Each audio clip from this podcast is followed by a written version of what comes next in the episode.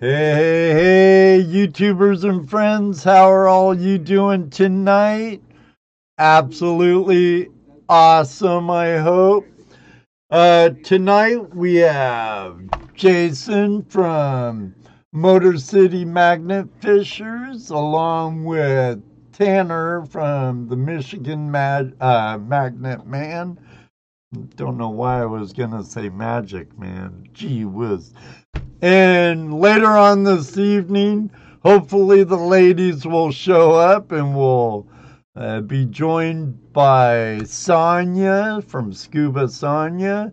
And hopefully, if work allows it, our sister from another mother, Rose, our vixen uh, from the Treasure Vixens. But Dano's at work, Rose is at work, so mi amigo Toledo Jess and I have the privilege of hanging out with these magnet chuckers from up in Michigan.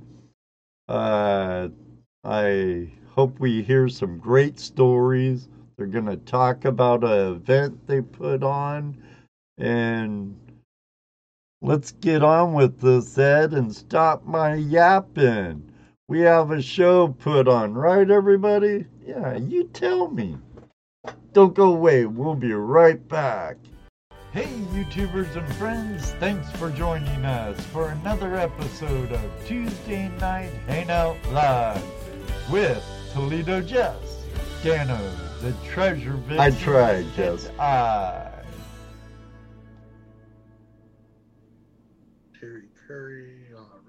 really? Up, Magic Tanner? Finding Alabama. Jeremy, how you doing? Actually, he's going to be a guest here if I find my board. Um, on the 29th, two weeks. Come join Yeah. us while we talk about Alabama prospecting and relic hunting with Finding Alabama. Good to see you, I had a, I had Grandpa. time. I had a good time in Alabama when I was down there uh, dredging. Yeah, I wish I would have made it down to Robert and Lou's that time. You would have had a good time, man. I know I would have. Chocolate milk Well, dredging or not. As everyone knows, you're easily entertained. So yeah. Yeah. Oh, look, grass is growing. Uh, hey, everybody. Good to see you, Scott. Mr. Lodak, the world's greatest moderator. Lodak. Oh, look. American Gold Prospector. What's up? Hey, Hollywood, Brian Wilder. Yeah. I I think he did smart though. He went from being a dredger on uh Bering Sea Gold, you know, Right. and uh this winter he went back and was a cameraman. Uh, You you stay dry, you get wet, and you paid more. Probably get Right. better too. So um, Yeah, he doesn't look like he misses meals. no no. So he's going to be, I, I believe, I thought I saw him say he was going to be up in Maine for that event that they're having up there. Yeah, yeah. Uh, Don't ask me to pronounce the river it's on because I'll Or F it all up.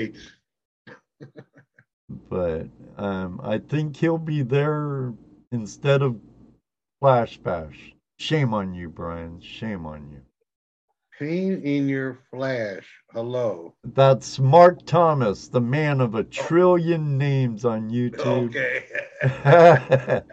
Painted your flash. Nice. Yeah, I like that, Mark. I like that. Uh, he went from a man of a million names to a man of a trillion names. He, Yeah. You know, he'll come back as something else too. You know. in a little while, right? Uh, Relic Hunter, how you doing tonight? Terry Curry, Tim Man, Magnet Fishing. How are you doing, Willie?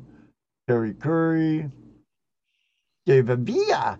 David Villa won a metal detector on Digging with Deege's live stream earlier. Awesome. Uh, that was very cool of Russ. Oh, I forget the name of his channel. Please help me, Jeremy. What's the name of Russ's channel? I know I'm subscribed to it because I checked. Uh, Bill Marsh, Ohio Relic Hunter.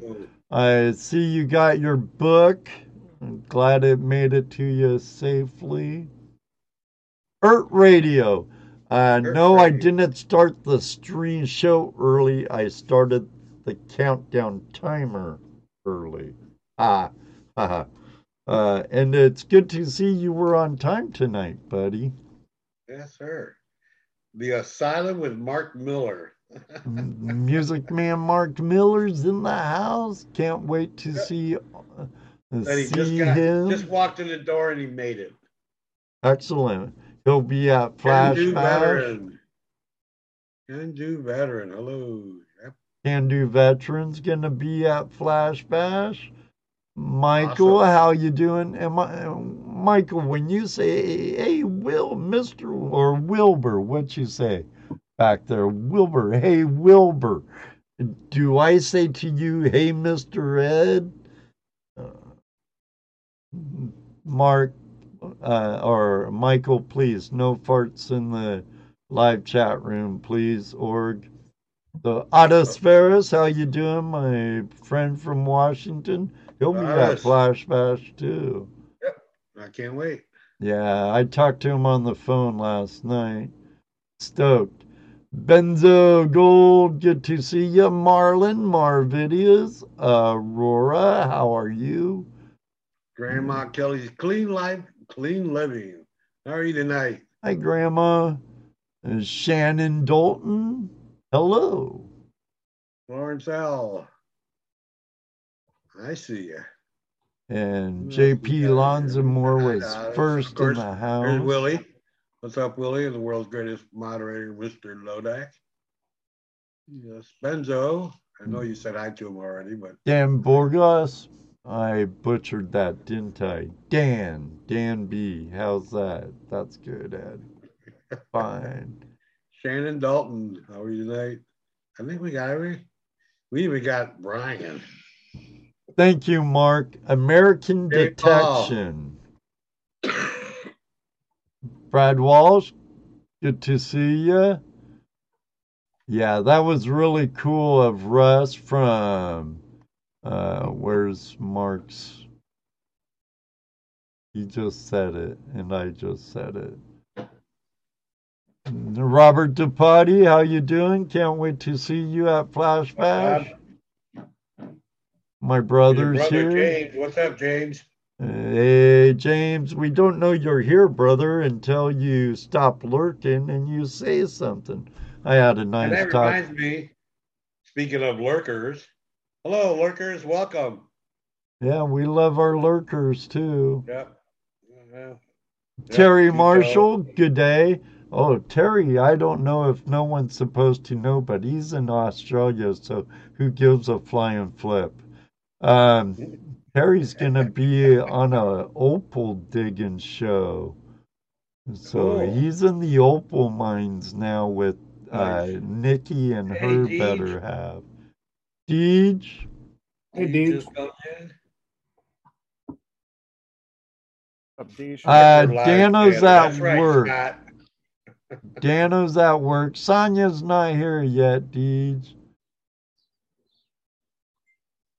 Well, thank you very work, too. much, Terry Curry. Uh, we're not really a gold show anymore, though. We kind of we? went beyond The hell that. did we evolve into? Uh, uh, multiple fingers of treasure hunting and This is a, this is a tre- this is a treasure hunter show for right, hunters right. to hang out with other treasure hunters and talk about hunting for treasure. That's right. With Whatever your treasure may be. Yeah, I you because there's a lots of different treasures, right? You know that I like to go to Auctions. auctions. I consider that those treasures. Well, Finding thrift some cool- stores even too. Magnet absolutely. fishing, bottle dump digging, privy digging, dumpster diving. Shoot, you name it. Could be one man's trash is another man's treasure. Heck yeah. Well, like I've said before, I collect future treasure. Future treasure. Yeah, I pick up trash now, and, He's got a lot of trash. and then later on it becomes treasure. Uh, that's I, I think there's a Twilight Zone about something like that. But yeah, it's my life. TA, hello, hello, hello. Uh, I was on the phone with uh, a friend of mine I haven't talked to in like 30 plus years. I grew up with him in Southern California. Uh, Jesse. I won't say his last name, but Jesse V.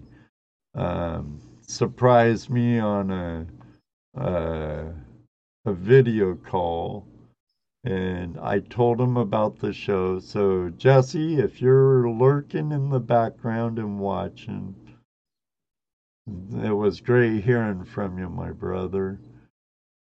Um, but what Brad else? Welch? Welch. So this weekend here in Ohio, Gold show. gold, sh- gold treasures. Oh, gold and treasure. That's right. and Not treasure. just a gold show, gold and Gold and treasure. Yeah, because you know they just don't show gold catching products and gold related stuff, but they do a lot of you know metal detecting and hmm uh, just it's a it's a cool time. We're gonna be flashing your pants, flashing your pants. Flashing your pants is gonna have a booth at the gold show this year. Mary Monarch always says that, doggone it. know. so we'll be there at the gold show this year in the booth.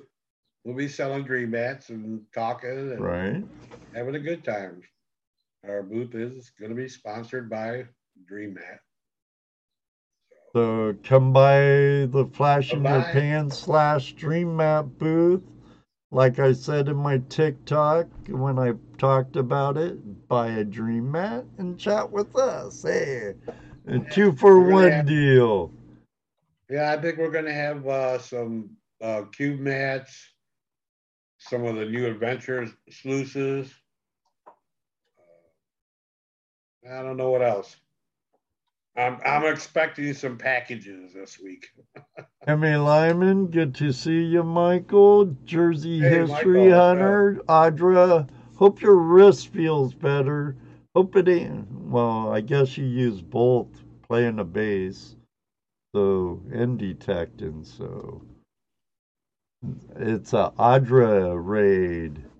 Excellent. Thank you, Jersey History Hunters, and your raid. But I hope you heal quickly, sister.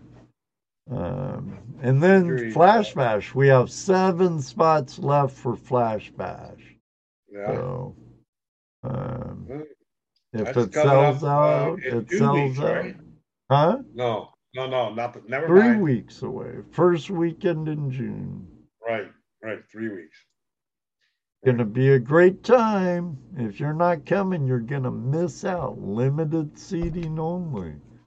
You know. That's right. You have to sit.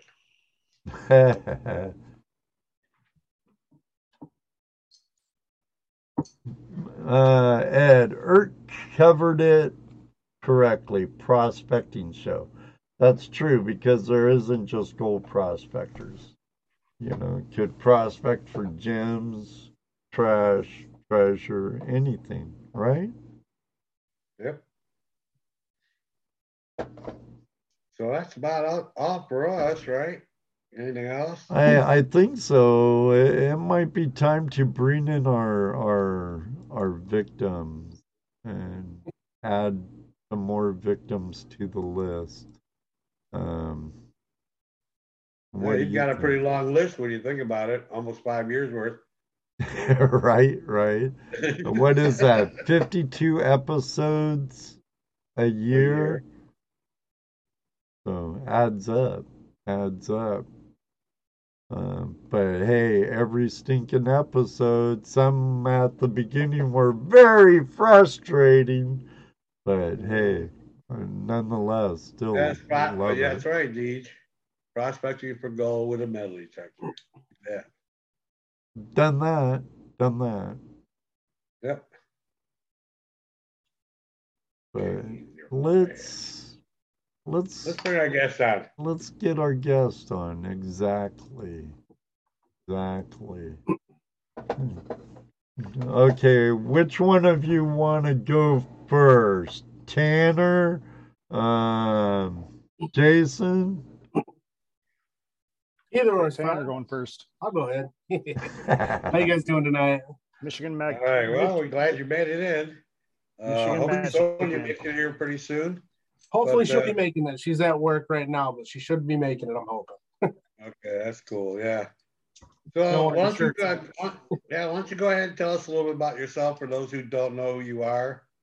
Uh, you know, then we'll go from there. Sounds good. So I go by the Michigan Magnet Man. Um, I'm from Michigan, and I started magnet fishing in the beginning of 2020. Um, I'd seen this video on YouTube. I, I started getting heavy into YouTube at the beginning of the pandemic because there wasn't much to do. Like So everybody else. Yeah. So I started watching magnet fishing video after magnet fishing video, and I saw this guy pull up a grenade, and I was like, "Whoa!" So it, it, like got me excited to want to go ahead and get a kit. So I bought a cheap kit off of Amazon, and next thing I know, I'm out there fishing, and I start finding tools like like screwdrivers and stuff. Not a whole lot of big stuff, but just in my small Right. town. And I started filming it because like what I was finding seemed interesting. I was like, I could do this.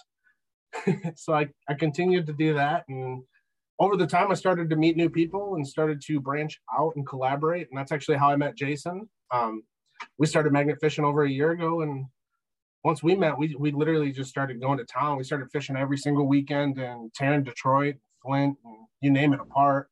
Right. Yeah. So, I mean, so like I started watching uh magnet fishing videos too, especially mostly the ones from overseas from Germany and stuff, where these guys are finding, Mhm. you know, grenades and stuff and you know, find machine guns and machine gun parts and helmets and you know, all kinds of war stuff, right? Now, I- you know, you're not going to find that here. Are there are there things that you're kind of looking for here in your area that that you would think would be a a really cool find? You know, like a I don't want to call it a bucket list find, but you know, something that you you think would be you know awesome thing to find.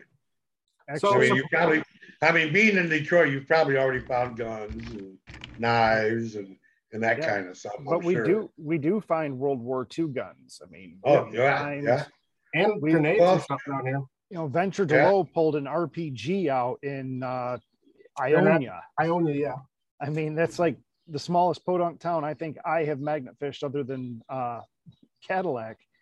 But uh, you know, Tanner's gotten a bunch of guns. He's gotten some really old ones. Um, we've gotten together. We've gotten German Luger, a Walther P38. We've gotten uh, ammunition from a 55 caliber Boys anti-tank rifle. Um, we're not pulling out the amount of World War II stuff that they are over in Europe because obviously it wasn't Right. fought here. But uh, Right. you're constantly hearing Yep. about magnet fishers pulling out hand grenades or uh, landmines and some of that stuff. I keep my mouth shut on it, but uh, no, there's definitely Right. a lot of World Yeah, War II I'm stuff in the water. A lot I'm of sure. trophies, a lot of trophies that have been thrown in. I think the the main bucket list item for me, um, I really like finding porcelain. I know Jason found a porcelain sign too. Um, a couple weeks ago, Scuba Sonia and I were out in Lansing, Michigan, and we found two 1913 porcelain license plates that were in great shape, like Wow. literally almost looked brand new. Wow, So I that'd be cool. Things Yeah. along those lines with dates that I can actually like track back and have a story, and I think those are the the bucket list items I'm looking for. Gotcha.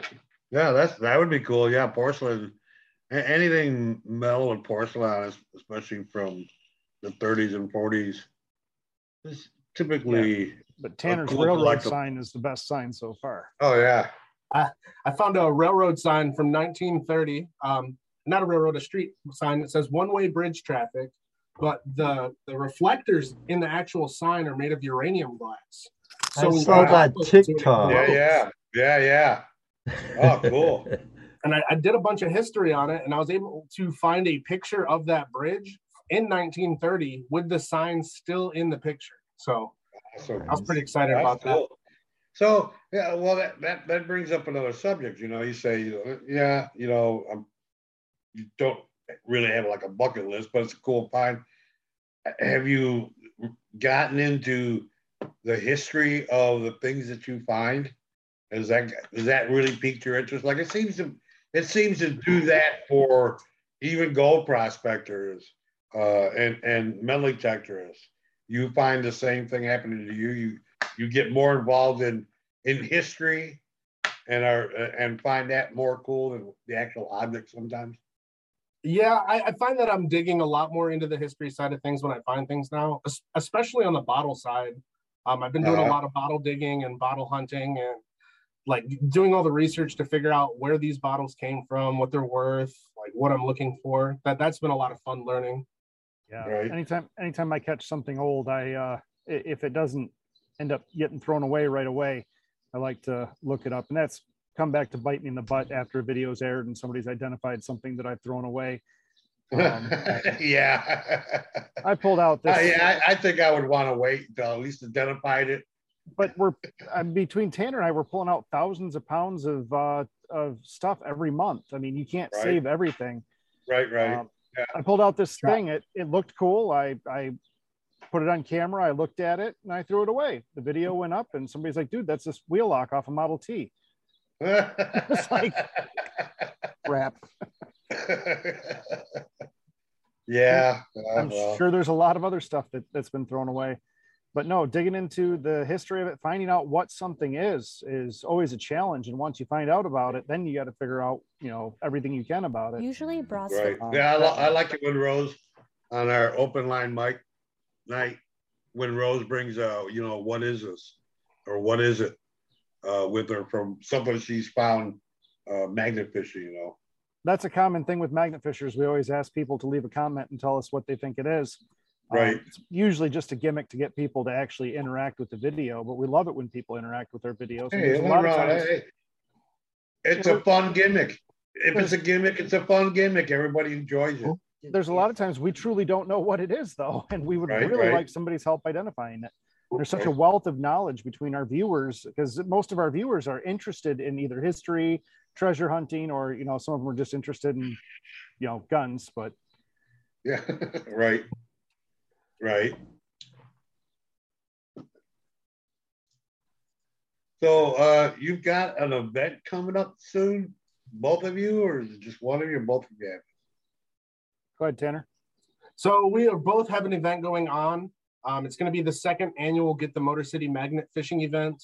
Now, Jason and his wife Yvonne started this last year, and it was a great initiative where we were able to raise uh, enough money to donate out 25 magnet fishing kits last year to local youths in the community over in Ecorse, Michigan. Um, Nice. This year, we're going to be doing the same, but we are doubling what we, we did last year. And we wouldn't be able to do that without people like everyone in the comments that are watching and this huge community that we have here on YouTube has really helped. Um, I just want to make the first announcement that we actually have reached our goal of $3,000 for the event. So Awesome. we wouldn't have been able to do that without everybody here that's been helping. And, and that's that's that's that's a cool thing about this community. They are willing to help.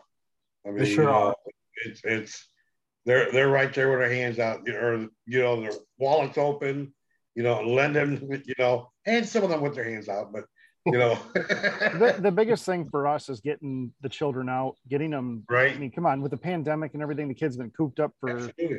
Two and a half, three years now. You know, we want to get, the, we want them to get out. We want them to do something that's productive and and actually beneficial for the environment, as well as having fun. Um, I don't know, Tanner and I haven't really talked about this much, but uh, this is probably the last year that we're going to host this in the Detroit metro area.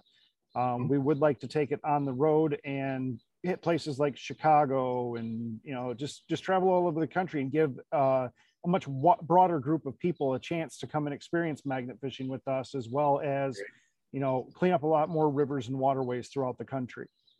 Well, in the last in the last few years, I'd say probably the last three years or so, magnet fishing has really boomed Blown as up. far as its its popularity. I mean, it was just something that, well, like when you said you you you found a, you know, a video or two of you know people magnet fishing. And the same here, you know. And then there was only like most of the stuff that I saw was coming from Germany and and stuff like that. But now you get on YouTube, you you type in magnet fishing, and you've got tons and tons of different people and, and just lots of videos, lots, you know, from kids on up to, you know, old people, Mhm. you know. So yeah, it's something that's, eh, you know, it's something that's, that seems to really be moving. And the best part about it, which is something I like to push, is the environmental aspect of it. You know, uh, I've always, I was a hippie when I was growing up, and I've always loved trees and everything. I mean, you know, I mean, trees are wonderful things. They make great houses and you know skateboards and shit. But Mhm. but as, as far you know, I mean, they had their use, right?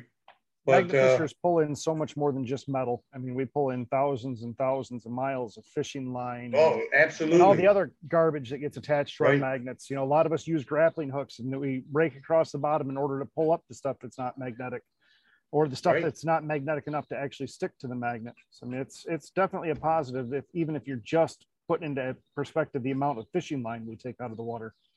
Oh yeah, I've, I've watched. Uh, well, I've watched uh, Treasure Vixens just pulling in tons and tons of fishing line. You know when they're out there. Somebody else too. I think Sonia. I've seen do that. Tanner gets kites junk. and drones whenever he pulls in fishing line.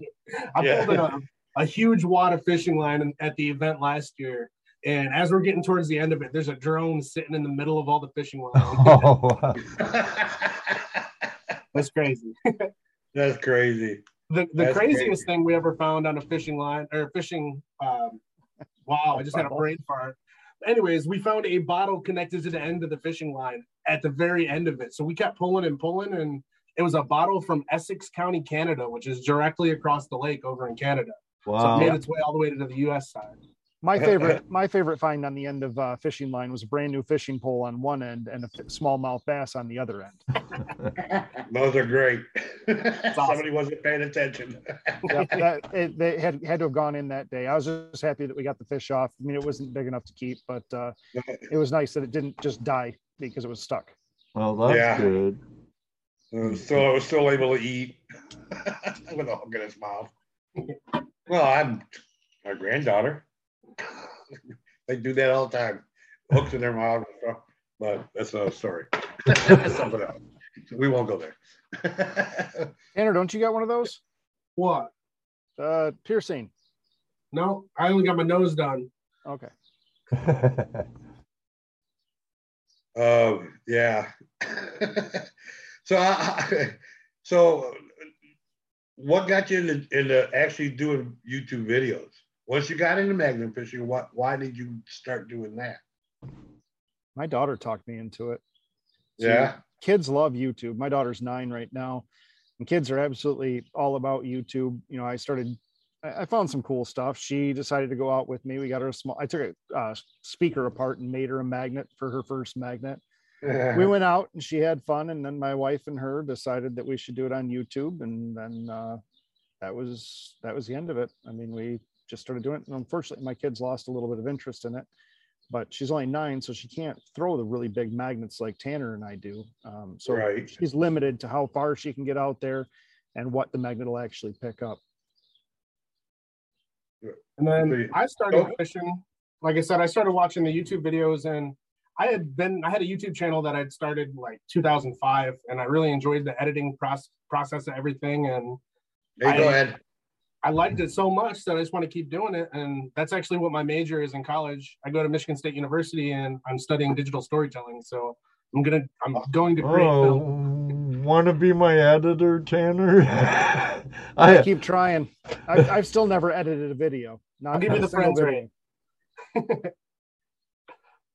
all my videos are in editing. God, I love live streaming. My wonderful, Sure. beautiful wife edits all my videos.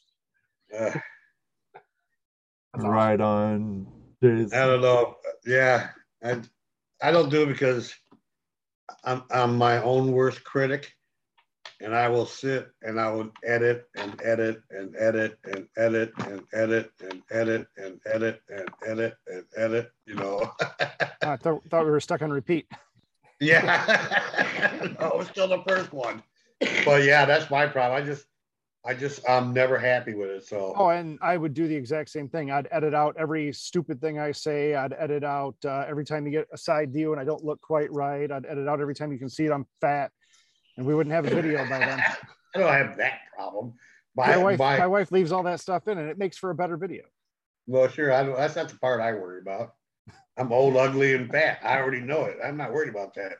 You know, but it's just that oh, I went oh, and I and I stopped oh, and and I, I stuttered oh, oh.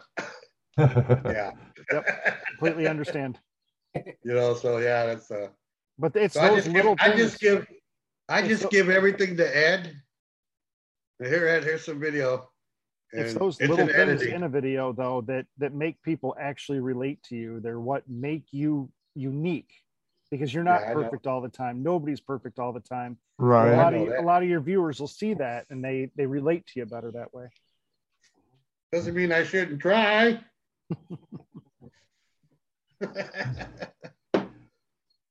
so I, been- I do. long- Oh, I, I Go was ahead. just gonna say I do enjoy editing to a degree, Hmm.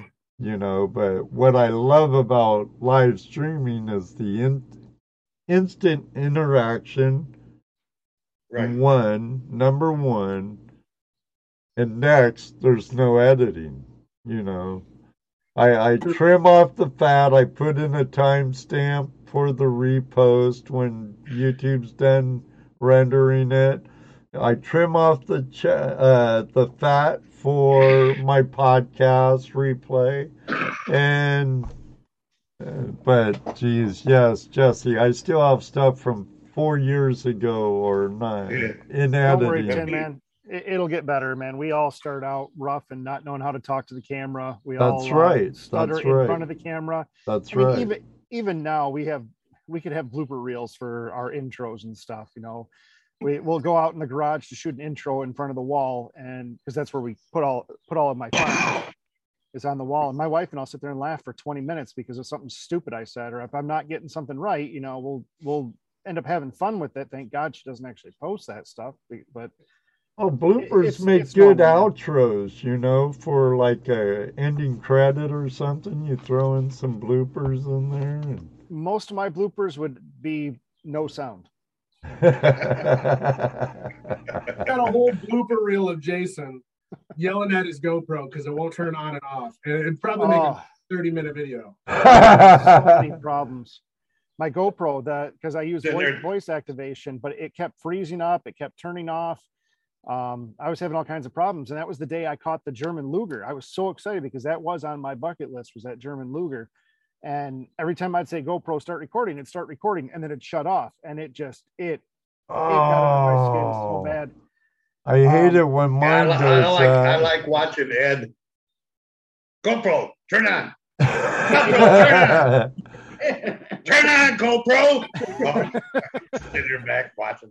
I Mine- should be recording that. Mine will mine will start recording every time i say gopro start recording i could whisper it under my breath it'll start recording but as soon as i say gopro stop recording if there's any noise anywhere around me it won't listen to me and i end up yelling at it three or four times I, I know the else- feeling. I know the anybody feeling. else has a problem with the hero 8 9 or 10 with it freezing up like that uh, i actually found out that it was my sd card as soon as i did a full format a full reformat on my sd card it completely fixed all of my issues um, Yeah. not a quick format it took it takes about an hour to two hours to do a full format on a 32 Full gigabyte format, sd yeah. card um, that fixed all of my issues that i was having now i'm now i'm getting into the pro the habit of doing that at least once a month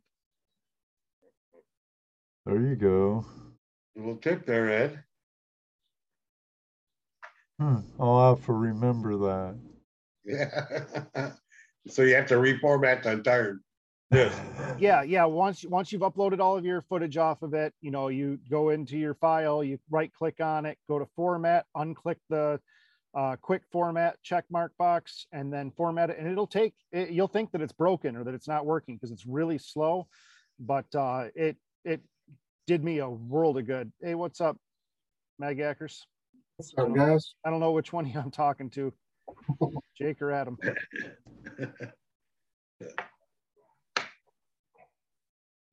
Uh, I'll guess Adam. is that adam I, I usually see Adam in Dirty Mag Yanker Yackers. i know i know you Jake. won't see jake on facebook adam Oh, it's uh, Jake. Jake. It is Jake. I say I see Jake on YouTube and I see Jake on Instagram. I usually see Adam on Facebook. Sweet. Well, welcome, Jake.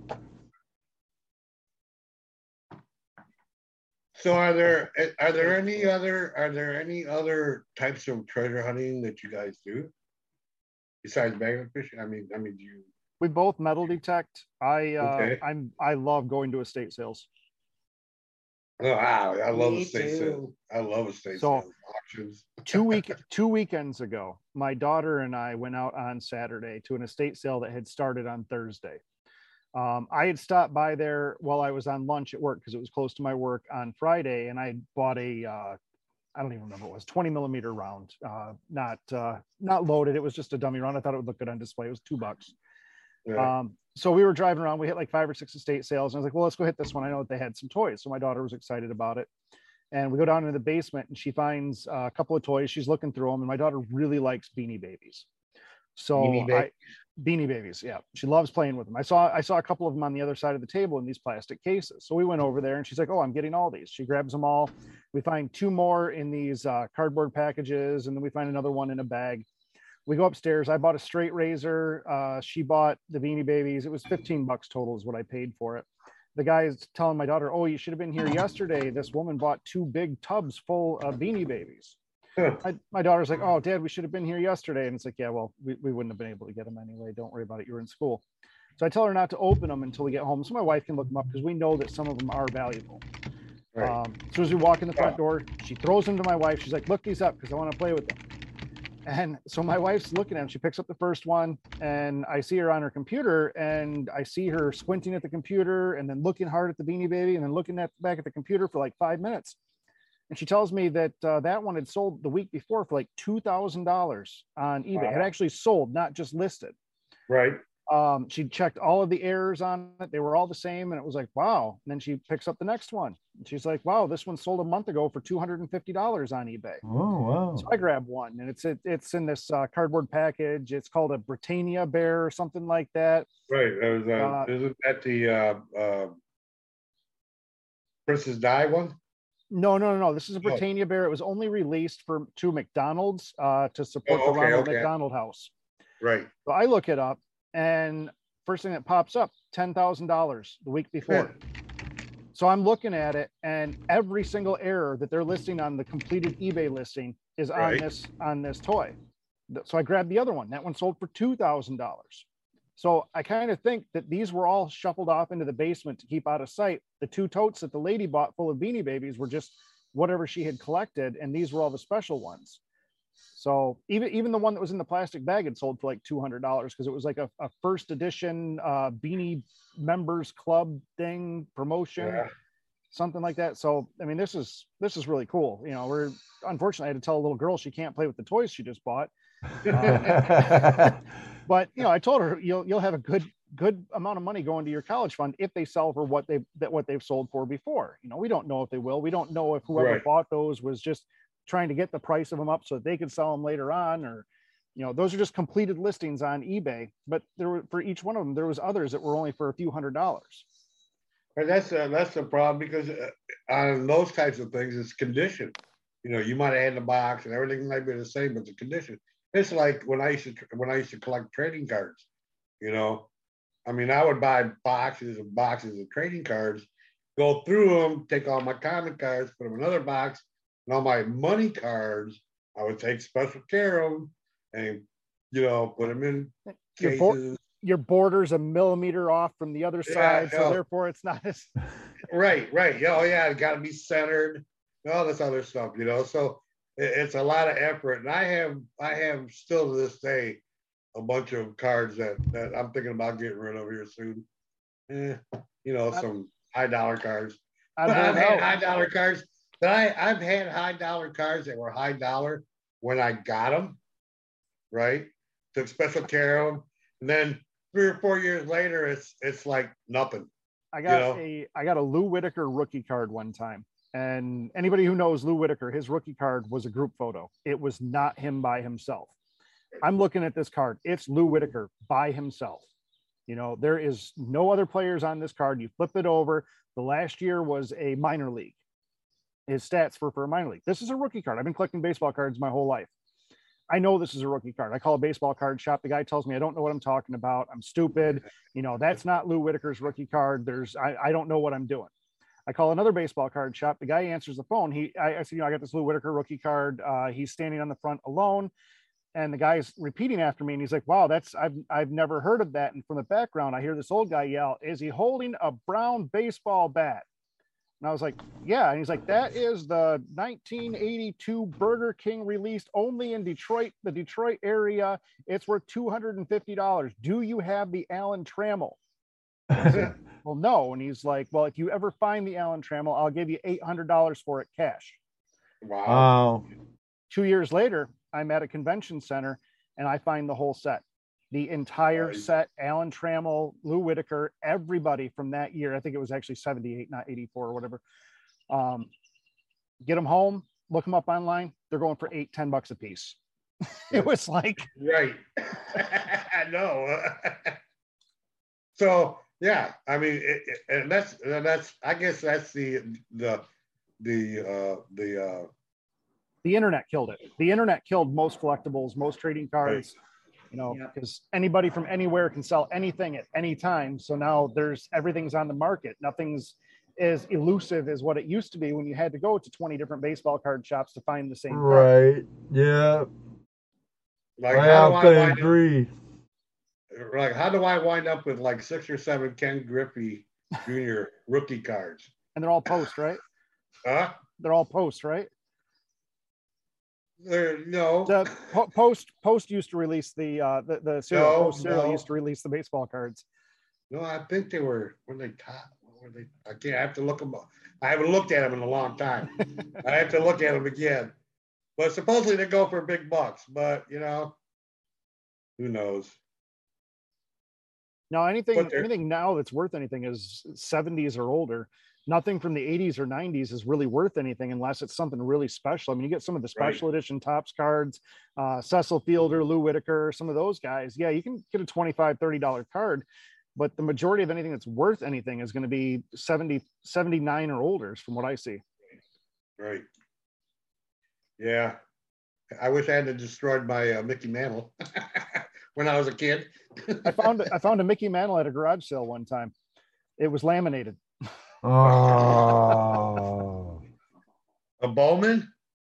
Uh, I don't remember what it was. My girlfriend at the time snagged it before I could, but it no, it was laminated. Somebody had laminated it, Yeah. covered it in sheet plastic, and just absolutely ruined it. it wasn't worth anything. Man. Yeah. Oh. And, and, and you know what? It's really hard to know when when you you can and shouldn't do stuff like that. When you should just leave it alone. Because there's some things like like with furniture, you can't mess with furniture. You need to leave it alone. Maybe They- give it a light cleaning. They used to But- shellac autographed baseballs. That just ruined them. You know, Right. 30 years later, Yeah. it turns Oh, yeah. yellow and you can't read the signature. Right. I think I had one. I think I had one that that was shellacked at one time, and yeah, it shows. You know. That's sad. Yeah. Well, you know, when you when you just start, you you wind up buying things that turn out to not be as valuable as you think, and that's that's part of the learning. Oh, I love my cell phone when going to estate sales now. You know, unfortunately, a lot Oh. of them, a lot of them, you don't have a good, uh, a good reception. I I don't do go to same thing. auctions. oh, I, I I go to auctions and I do the same thing. I'll look at something, and I go, ooh, let me check this out. Isn't everybody I'll else at that out- auction doing it too, though? Uh, there's a few. See I, I see other people. Hell, The dude, I see I see guys come in with a scale, a loop, a, a, a gem tester. Oh yeah, They come in and they check this stuff out. They weigh it. Oh, how much does this gold chain weigh? Oh, okay. See, I think I think I'm high tech because I take a flashlight with me to estate sales, and nobody else does. I actually found a. Uh, I was at an estate sale, and I was down in the basement. I love I love estate sales with basements, and I love looking in the rafters. I love Oh, looking oh, up dude. above. And yes. I saw this little red box up there, and I reach up, I pull, I pull it out. It's a straight razor. It's uh, it looked pretty cool. I took it upstairs. I asked him how much, and he's like, "Where'd you, where'd you get that?" And I said, "It was on top of the rafter down in the basement." I'm not going to lie about it. And he's like, "What is it?" So "It's a razor." He's like, "I don't know, a buck." I said, "Sure, man. I'll I'll take that. You know, I'll, I've I've always wanted to own a straight razor. Take it home, look it up on the internet. It's like two hundred and eighty dollars to replace it. So I got excited, dropped it, and cracked the blade on the keyboard. Nice. I was only out a buck. I- Sonia? I fixed it a little bit and gifted it to my little brother, but uh, that's how I got into buying, restoring, and shaving with straight razors during the summer. Obviously, not in the winter or when it's spring. Hey, sorry, I had to fix my mic. okay, we hear you now, though. Loud and clear. Are you So wearing were a just talking Mackinac about- Island shirt? Heck yeah, Yeah. Mackinac Island, dude. I actually have my free the coil shirt underneath, but I got a little chilly, so I put this on. It's a good sweatshirt. Yeah, we were up there uh, in the fall time. Mhm. We go up, we drive up, Beautiful. we drive up there for the winter, for the turning of the leaves. Mhm. And we stayed in Gaylord this year. I love it up that way. We stop in Oscoda and Tawas to look at the leaves every year. Yeah, we, Oh, we take so a, pretty. we take a weekend and uh, just drive around See, I'm, for the weekend. I grew up 20 miles west of Cadillac in a place called Hoxeyville. I don't get excited by the turning of the leaves because it was just every day. Uh, well, Understandable, I understand, but don't bust our bubble. No, I'm not. Why? It's still It's cool. Those are. We That's- like it. It's that's still revenue for the area. You guys coming That's up there buying gas, buying liquor, take and my money. campgrounds. Yeah, well, yeah. But we have, we have that here in Ohio too. I mean, you know, it's not like we don't have it here, but it's just cool to get, get, go up there and, Anybody Yeah. finding any morels yet? oh, Your dude. I haven't hunt, hunted for anyone, but for any, but some of the people I work with have. Hello, Sonia. Welcome. Hello. Good to Yeah, see our- you our made it. Buddy Dano, our buddy Dano's been killing it this year Oh in yeah, his yard. Uh, yeah. Jason, I think your mom's found 10 so far. She Yeah, commented on that. one of my videos. Big deal about them. Yeah. Oh, they are. Especially, I like the Oh, blacks You, you like, personally. you like Grays and whites are okay, like but I prefer the black ones. You know, I've never had a one. So. Oh, just cut them in half, soak them in salt water for a couple of hours, and then fry them in butter. It's the greatest thing ever. oh my god, that was so good that one time. Your mom's the best, Jason. I know. We decided to cook some up while we were magnet fishing this past winter. We were in Flint, Michigan, and there's snow coming down. And I'm on the back of my car making grilled cheese, and Jason's sitting in his passenger seat with a frying pan cooking up mushrooms. Yeah, not the smartest idea I ever did. it was worth it. Little little uh, butane grill with a single burner grill, and uh, Right, they came out pretty good. heck yeah. Of course, Tanner's grilled cheese had about four pounds of cheese on each one of them. Of That's how you make a grilled cheese. And no, that's not how I like it. He likes it very elementary, and that's fine. I like it like I liked them in elementary school. Just a plain one slice of cheese. One slice, one slice of Kraft, and I'm good. That's my wife. She's the same way. One slice of cheese, no more. One slice of cheese and a bowl of tomato soup, and I'm the happiest guy you'll meet. There you go. Oh yeah, that's dinner sometimes. Actually, I do I do fancy mine cheese uh, grilled cheese up. I take a slice of tomato and mayonnaise, and I put it in the sandwich when I grill it, Now, if so you it's ever all melted. you ever want to try something really good, take your griddle and sprinkle some cheese on the griddle. Not a ton of it. Oh then yeah, put, yeah. Then put your bread down on it and make your sandwich. So you've got that you've got that burnt cheese on the outsides. Yep. Very good. I do that on my quesadillas. Quesadillas. Mm. so uh, food is not a treasure. Can be. It is I go searching for it. yeah. especially if you're looking for it in the woods. Mushrooms, come on. Well, that's true. Well, that's yeah, true. That's yeah, true. yeah. My mother, my I mother, stand corrected. My mother doesn't eat morels. be quiet. My mother doesn't eat morels. My father is allergic to them, but my mother hunts them every single spring because she enjoys doing it. And then she sells them. And she, you know, there's been there's been years where she's made 40, 50 dollars a pound on them and Oh, sold heck yeah. 30, 40 pounds. Wow. Well, you know. Yeah, if you don't like them, can't eat them, but love on them. you know, some people, some people look for gold to hang on to it. Some people look for gold to sell it, make some money. You know, and then there's some that do a little of each. Oh yeah, if I'm finding gold, I'm selling it. That's me. That's me. Everything Now- I've ever found is for sale. Everything I've ever collected is for sale right at some point. When the right You are- price comes. Yeah, for the right price, I'll sell just about anything, but it's got to Yeah. be the right price. Yeah. I What's mean, the only gonna take? things the only things I wouldn't sell are things that like my great grandmother gave me or my parents gave me. Well, Mm. Or sure. actually gifts. Gifts in general. My mother raised me. You cannot sell a gift. You can re-gift it to somebody else, but you cannot sell it for a profit if somebody's given it to you. Yeah, that's understandable. Oh, yeah, I I have one of those. I have one of those right here that someday I'll be giving away. That's cool. Somebody needs it, some gold. It was given to me as a good luck charm. That's really cool. you know, so when I run into somebody who I, I feel needs some luck, here's a, here's a chunk of gold. Yeah, my Let mother's out. the only one that ever gave me gold. Yeah. Now, Well- Sonia, you look like you're you've recovered. I I hear Um, you were under the weather with the Rona. Actually, it's funny. I was under the weather today today too. But um I did I did get sick with the 19 about 3 weeks ago or so. Um I still actually have symptoms. I'm still coughing. I still have a lot of congestion and some trouble breathing and uh it's some extended symptoms, but I'm recovering. Well, that's good. You're same thing happened- recovering. Just Yeah, same thing happened to me last week. That's why I wasn't here last week. And two days before that, my wife went through it. So yeah. yeah, For I what, had second or third time. Mary's always trying to give away her teenager. Every time I see her on a live, she's trying to give away somebody. yeah, I had I've already had teenagers. They're they're they're grown and bye bye. We're empty nesters. No, thank you, Mary.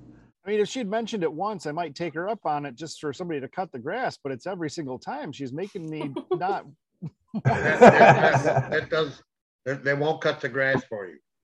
Ah, I'm just kidding, won't Mary. We love you. grass for you. I got grandkids that are teenagers, so and they don't do it either. Although one's supposed to come over tomorrow and cut our grass. we'll see what Usually- happens. Usually it's the middle child like me that gets stuck with those things. Uh, I, w- Well, I yeah, the wish. don't care. The younger one's a baby, and they're they're coddled. So Hey, Mhm. I was You're the right. youngest, and I always got stuck cleaning up the dog poop, which I still do. And I got stuck mowing the lawn, which I still do. What the heck? Oh, yeah, that, I'm I'm the middle child. I was in charge of cutting the lawn, taking out the trash, taking out the garbage, burning the trash, uh, Cleaning the gutters, cutting wood. I mean, I I- power oh, washing the house. yeah, we never did that. Yeah, I did. I hurt myself. My little brother still lives with mom and dad. He doesn't do anything. never did. No, he didn't. Sounds about right. Yeah, I was the oldest of seven, Wow. so I I got in trouble for all of them. I you did all- probably all thought of everything and said, "Hey, do this." And Yeah. Yeah, you did. Yep. Yeah, that was fun. oh well. But anyways, what a treasure life has been. right, right. Life is good, isn't it? Oh yeah. What are you gonna trade it for? Huh? Nothing. Nothing. Nothing. Nothing. What are you gonna trade? you know, it's either this or nothing. Yeah, it's better than the alternative, that's for sure. right. Right. I got I got a customer that every time he comes into my shop, he uh, always he, he's got always got the same lines. You know, you ask him how he is, he's like, "Oh, I'm old, lumpy, and grumpy." You know, every single day, every day he says that when you ask him how he is, and uh, he always tells you, "Just do, don't get old." And I always tell him, "Man, it's better than the alternative. I'd rather be an old blind sob like you than uh, than be dead." yeah. well, you know, well, uh, yeah, I'm uh, I'm old, but I'm well. I guess I am grumpy. I had a friend that every time I saw this Oh. person, life sucks. Yeah, Life sucks. I, oh, I'm bummed. I'm I'm bummed. bumming. Uh, I'm sure, You're bumming. About I'm now. bumming. no Oh my matter what, I'm bumming. There's a couple like that at work. I'm just like, geez, if you're that miserable, if you hate it here that much, Some go get another when they're job and don't bring your misery here. I don't want that company. Some people are only happy when they're miserable, when they have something to gripe about, and when they can make other people miserable. To Oh, that's especially that last part. it's just some people. Right. Misery Those are likes the people- company. Those are the people you stay away from. No Yeah. doubt, huh, David? So, yeah. I mean, GoPro Unlimited says life sucks and then you die. Well, in reality, the only promise you ever given when you were born is that you were going to die. and pay Your taxes. Well, some. I hate So, paying yeah, taxes. That's your only promise. So you make the best of what you get, right? And it, it doesn't do it doesn't do any good to be all bummed out about it. Just have fun. I always have Your fun. life is what Have you fun. make it. That's you say your right. wife is what you make it? Your life is what you Oh, make it. If you don't I like thought- something, find a way Change to change it. it. I thought you said wife. Yeah. wife is what you make it. Um, well, your wife is what she makes you. Yes. Yes. You noticed I stepped out for a minute ago, and that's because I saw my wife uh, waving her hand from inside the house, and I, uh, like a good boy, ran. Yeah. happy wife, happy life. Damn right. There's Sonia speaks up. Damn right there, Ed. Yeah. It's good to have you back, Sonia. It's nice to be back. I've been kind of MIA because I've been really busy with our new office and setting everything up, opening it up, and it's nice to be sick. around everybody again. And getting sick, yeah. I mean, I'm still Getting getting sick. over that. That was That's what twice now. no, no, that was the first time I got it, but it it kicked my butt. and I'm still kind of getting over it. So hopefully soon enough it'll be over and done with. I'm assuming though I'm probably gonna have symptoms for like the next couple months. Took my mother, I think, three or four months to finally get to where she was feeling okay. Yeah, like even here talking, like I have trouble breathing. Um, sometimes it acts up, sometimes it doesn't. But Are, are you are you doing taking any zinc or anything? um, no, I mean I have multivitamins. Um, I, I mean, for us, we we take zinc, and that that seems Vitamin C. yeah zinc what Vitamin D. It's vitamin C. C. zinc D three and vitamin C, and that's kind of a daily ritual here. And we just went through it ourselves, and it wasn't fun, but it wasn't that bad. Mhm. Uh, I'm still I still have a little bit of congestion, but nothing that, that you know that I worry about. Now, Sonia, do you I have the Delta variant or do you have the older one? I I don't have I have I think I, had the actually over Omicron. under. No, I had the over under subvariant PS. Sorry. any more any more to that name for it? Over under size subvariant. Um Well, I don't know which one. Which one is it? Who knows? uh, I think I had Omicron only because I caught it in a time where I didn't spend much time with people, and it that's the one that spreads pretty quickly. I didn't get tested for it. Every time But- anybody says Omicron, I think of Omicron Persei 8 from the uh, that Matt Groening cartoon. Um, Geez, I not the think Simpsons. That's that's where they got the name for it. Oh, that makes sense. I'll or remember. or what was it? The Simpson ones? I come from planet or Orbicron or No, it was that one with uh the- Futurama that everybody's saying. Futurama, that's it. Yes, Fut- yeah. Oh yeah, they're attention saying to over chat, people. Yeah, we try to to here, kids. Sonia. wrong with You you? know that. I'm sitting here thinking of all the names of all the the characters in it, but I can't remember the name of the show.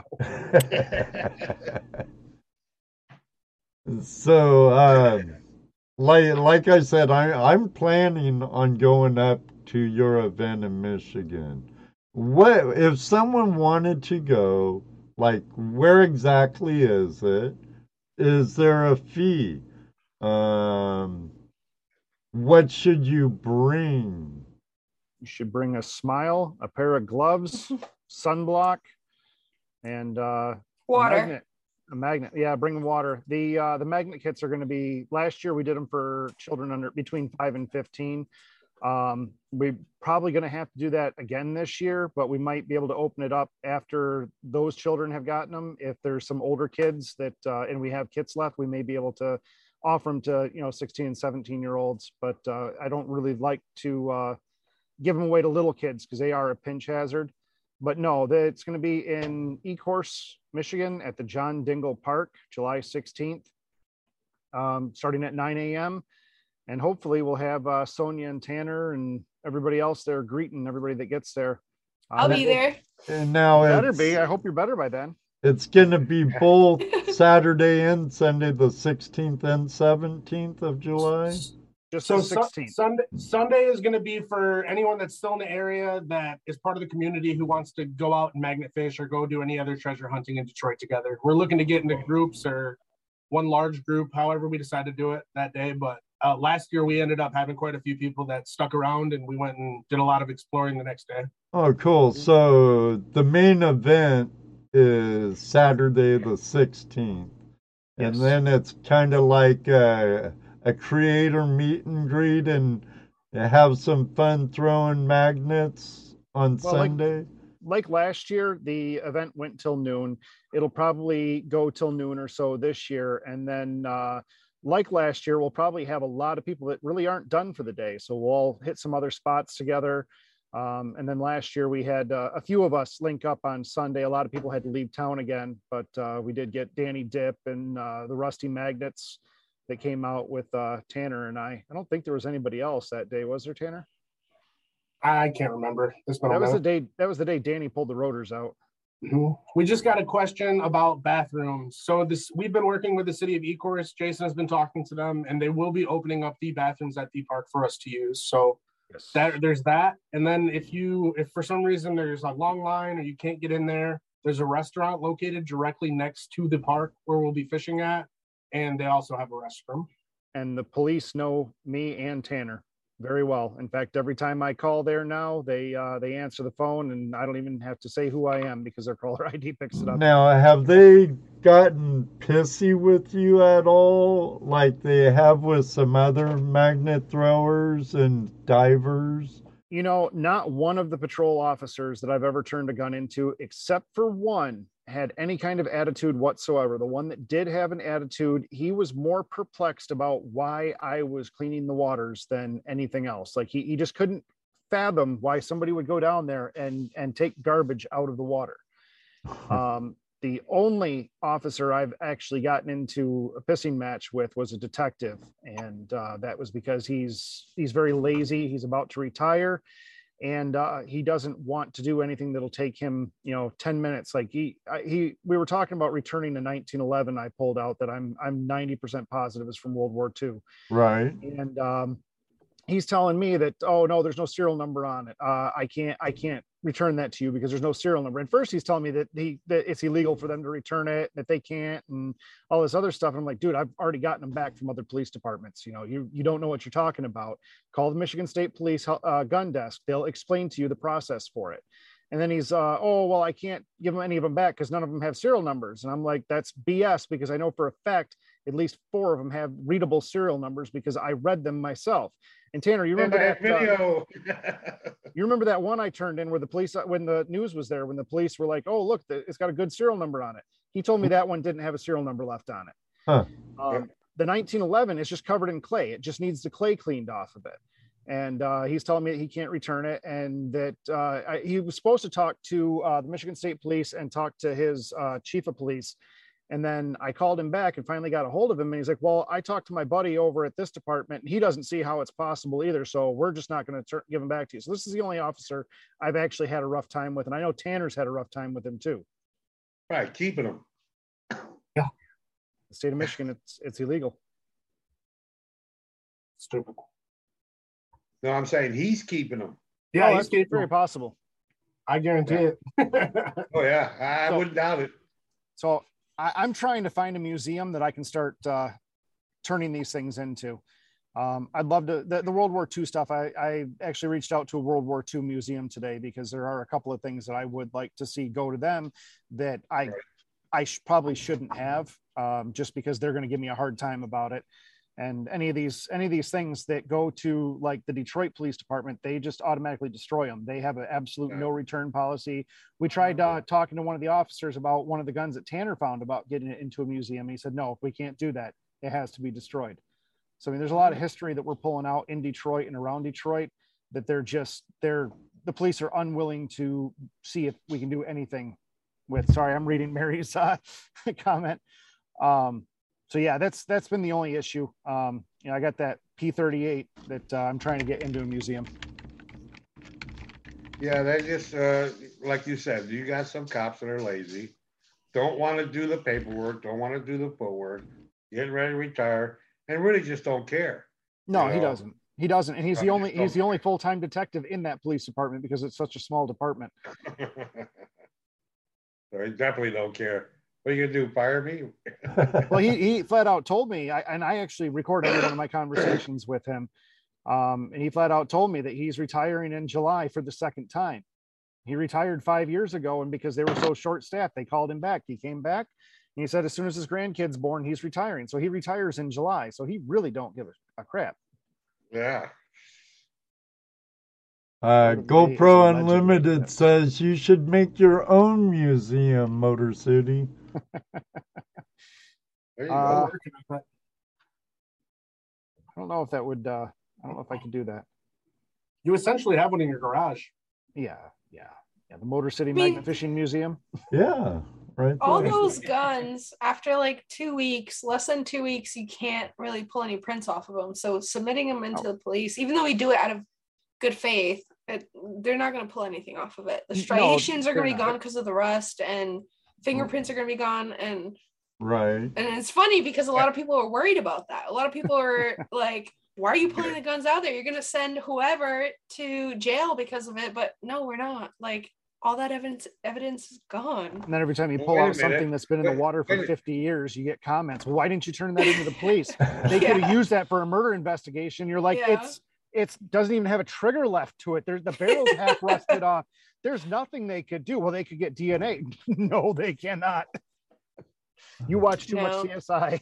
I Yes, you literally read- I literally read into some scientific literature because I was curious because of all this all the stuff that we pull up and after about two weeks all that evidence is gone or Yeah, most right. of it I And can't what- say all of it then, but and then most of once it and then once rust builds up inside the barrel, you can't you can't get uh, uh, you can't fire the gun first of all. Not to mention, you have a public waterway that everybody's sewer drains into. You know, any evidence you find on that gun, any good lawyer is going to be like, no, they flushed their toilet Yeah. two days before that, so Yeah. it's inadmissible.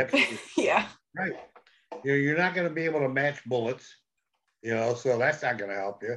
And like you said, fingerprints, they're gone as soon as it hits water. I did you pull out a 357 that uh, I'm still pretty positive went into the water a few days before I caught it. That one, uh, they were they were really interested in that one. They were Oh, going I'm to sure. send it off to to have it uh, ballistically tested. Um, but it was sure a a revolver, so they won't get the casings. They won't get the marks off the casings. But it might help them tie into another crime somewhere else. Sure. a, a fresh a fresh throw like that, yeah, you you, you would. I I I think I would feel better if I turned it in. Maybe My- something been in the water for a long time. I knew wasn't gonna fire, not worth it. I'm not. I'm not worried about it. my rule has gonna always been if I could fix it and make it work again, it gets turned in. If it's not, if it's past the point of being restored, I don't, I don't turn them in. Um, just because, you know, if I got something that I can fix, I'm gonna fix it. and then I've got it. I've got an illegally unregistered firearm. I think that depends on the state you're in because New Jersey has really, really stringent laws. So, like, you can get a federal offense for that. Well, it's not Michigan federal is a little different. A felony is federal, is a federal, is for breaking a federal law. yeah, Um, you can get a felony in New Jersey for having an, an Unregistered. think Uh, Jersey yeah, an unre- unregistered gun. I believe it. Um, So it you know, depends on the still a lot- state. Still a lot of states that don't register, North Dakota, Texas, Louisiana. I mean, the first time I bought a gun in Louisiana, they asked me for my driver's license, or they actually asked me if I was a resident. And I said no, and they said, okay, here you go. And they sold it to me. They looked at my driver's license. They didn't run anything. They just checked it to make sure I was of legal age. I took it into the police department in uh, Leesville, Louisiana, and I I told the I think it was a sheriff actually. I was like, you know, I'd like to register this. And he goes, you want to reg a what? I said, I, I just bought this handgun. I'd like, I need to register it. And he goes, son, we don't do that here. I was just like, awesome. That sounds Very like cool. my type of Well, state. I think I think New Jersey just ratified its the way they they uh, give permits out because I think I believe it says it used to say they may issue a a, a permit. So nine out of ten times they didn't issue it because they didn't have to. But now I think they just recently within the last year have changed that to they shall be issued which is you know two different words, two different meanings. So I think that law has just recently be changed. I could be wrong. Well, Yeah. I heard Are you are you about talking that. about purchase permits or are you talking about concealed pistol licenses? concealed pistol? So Because you Both. Could, you couldn't get you you were able to apply and spend the money to apply for a, a, a concealed carry, but the way the law read was that a may be issued, which gives them the opportunity to go no, in Michigan, Right. as long as you pass all the criteria, you're guaranteed it. Yeah, well, well, like I said, they just changed it. So that's the way some of the laws, uh, state laws, I all they're all vary. They vary from state to state. isn't Ohio a constitutional carry state now? I think It they is now. just passed that. They just Yeah. passed that. But if you live in Ohio and you want to carry in other states, uh, you still need to get the Ohio CPL, which has reciprocation with Right. most other states, uh, Right. that, like Michigan. Uh, uh, recognize it as long as the carrier is at least 21 years of age. Um, I, I I would say something here, but someone might hear me that I don't want to hear. But sorry, I'm a constitutionalist. I uh, Second Amendment's my permit. completely agree with you. Uh, unfortunately, I don't like being in jail. right, right. yeah, One, I did that one time, 26 hours. I was 17 last time. I swear to God, that was the last time I was going to sit inside of a drunk tank. well, at least it was just a drug tank. Yeah, yeah. 17 years old, and I got this 45 year old man sitting at the end of me, uh, at the end of the bench that's on suicide watch. He had this long, stringy hair. They took him out for his weekly shower. So I fell asleep, and when I woke up, there's this big bald guy sitting there. It was it was him. He uh, like because I I've always had short hair because I got really curly hair, and he liked the way it looked. And he told me, I, I really like the way you look, so I I shaved my head. I was like, yeah, um, you stay over there. You just way, way over there. He liked you. yeah. Thought highly of you. I hate, I hate to do this, but I do have to get off here, guys. This has been this has been a lot of fun, Flash. Thank you very much for having me. Uh, you're more than welcome. I appreciate you staying with us for as long as you have. You know? This know, is some of the some of the best conversation I've had on a live stream in a long time. Thank you. This is uh, Well, hopefully we very get cool. to see you. Hopefully we'll make it up there to that that magnet fishing event and It, it's on my That would be awesome. calendar. It's on my You've calendar. do I it. hope to make it. Now, the, the park where we're having the event, there's actually one guy that metal detects it every single weekend. So you might get into a fight with him. Uh, I plan actually a on really nice guy, magnet fishing. I have two new magnets that I need to get the girls wet. They're yelling at me. They want to get wet. Good, good. Bring them. We'll we'll make sure that they get used. And uh, Tanner, I do have somebody arranged with a boat that is going to come to the cleanup and get everybody unstuck when they get stuck in the rocks. Oh, Perfect. thank That worked out God. well last year. So we got lucky last year with the guy that happened to be there, which he'll probably be there again this year because he's always at the park. But uh, my neighbor Jeff uh, really wants to come and help out and uh, and That'd help awesome. everybody out. So Awesome. That was something I was worried about, hope, uh, not having somebody to help us get the magnets well off from the seawall too. But uh, that's a little easier than getting them out of the rocks. Mhm. So, but sure. Tanner, Sonia, we need to all have a Zoom meeting sometime soon. Yeah. Sounds good. Man. I will talk to you guys later. Thank you, Flash. Thank you, everybody in the chat. And You're you, more than Jason. welcome. Thank you for supporting us joining for us, this. Jason. We'll have to get you on again sometime. That sounds like a plan. I will take you up on that, sir. Excellent. All right. You have a good night, Jason. See you, too. bro. Now we can focus all our torture on Tanner and Sonia. No, let's just talk about him now. Don't talk about me. we just sit here and talk about Jason for the rest of the evening. What do you think? Oh, I'm down. we can spill all the beans. Okay. no, Jason's is top great. secret. No. Just kidding. oh, you know how we Oh, are yeah. here, Sonia. Yeah. I know, I love it. Yeah. It's been a while since you've been here. So what have you been up to since? Besides Um, being sick. Oh, I she's mean- been one busy girl all over.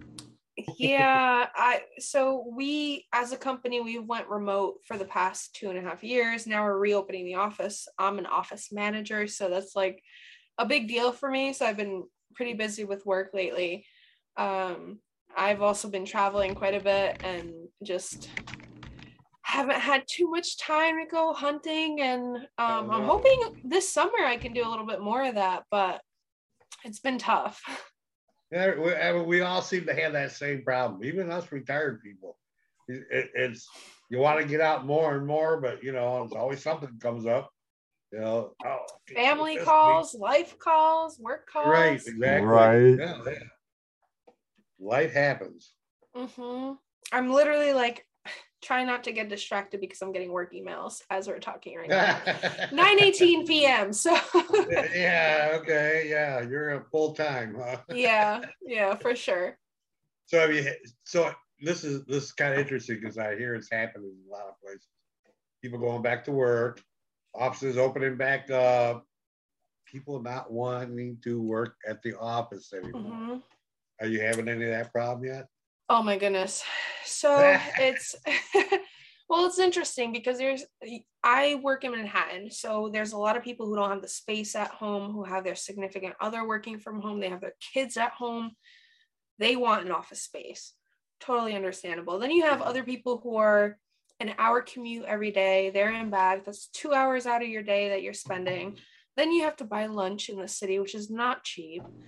And it's just it's a little more distracting versus being at home in your own space. Um, so it's like you're trying to juggle the both of them and find a happy medium for everyone. It's just been uh, a challenge. So now we're kind of in a we're in a hybrid mode now, and um, I'm obviously in charge of the office and getting that set up, which we finally we actually reopened this month in the beginning of the month. Um, it's hard though because there's just a lot of moving parts to that, and some people are excited to get back into the office. Other people like, I'm staying home with my dog, and that's like me. and it's just you can't make everyone happy, but you try to, and yeah, there's a lot of that out there. Yeah, unfortunately. But hey, eventually it'll all level back out, hopefully, sooner than later. You know, Yeah, I think it all comes down to finding um figuring out what works for everyone and and that's not a solution that is for across the board you have to be flexible is really what it comes down to Right, yeah, because you can't, you're not going to please everybody, you know, especially if you do a one size fits all. That never happens. Yeah. That never i'm lucky again- my company's flexible Okay. Yeah, well, you know, but then again, you got those that want to take advantage of the situation too. So, uh, Oh top of that, yeah, that sure happened during the first part of all this the kung flu stuff, man. oh, we, yeah I I I was laid off for one week and back to work, and there were guys that milked it for every bit they could. Oh no, I don't feel safe, or I don't feel good. Yeah, we had people go on COVID leave six, seven times.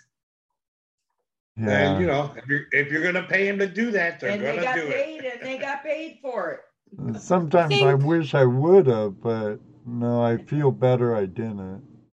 I think it depends on the company because if you're a good company that's hiring good people, you're hiring them based off of their work ethic and Right. your ability to trust them and in in it to to give back to them you respect them also and you respect if if somebody in our company is sick they can say hey i'm sick i'm not coming in. One to not get everybody else sick but two because they have that flexibility. And like in my company we trust them where we trust that they're telling the truth Right. and i don't think that's across the board for all of other companies no, it's No, not. It's not. I mean, it's uh, you know, you have to remember some some places their standards of, of employer or employee is a lot lower because of the type of work, because of what they're doing. I mean, let's face it, retail does Mhm. not hire, you know, uh, brain surgeons, you know, or rocket scientists. Well, maybe they do, they just can't find jobs right now. But the, but uh, yeah, you know, typically they're they're they're they're looking for just warm bodies to do work, Yeah. right? As opposed to someone that wants to do what they're doing and is loyal to what they're doing. You know, but I so- think those people, even though yes, I understand retail workers are that's they have a specific they have a specific skill set and it's needed. But they should be respected just as much as a brain surgeon coming into into surgery. Oh, absolutely. One of my biggest one of my biggest arguments I used to get when I used to when I used to work, I would drive to from Toledo to uh, Warren every day, back and forth. Um, and I had a CB radio, and and I would hear these guys talking about how they truck drivers are the most important worker there is in this country, and they're right to a point, except that they need that McDonald's working, that McDonald's worker working to feed his butt. They need that that uh, that person selling stuff at Walmart to be there selling stuff at Walmart, so they have stuff to deliver. You know, Mhm. so my point to them has always been, yes, your job is important, but everybody's job is important because that's all part of the chain. A hundred percent. And for me personally, it's funny, I just had a conversation with someone about this today. We're all essential.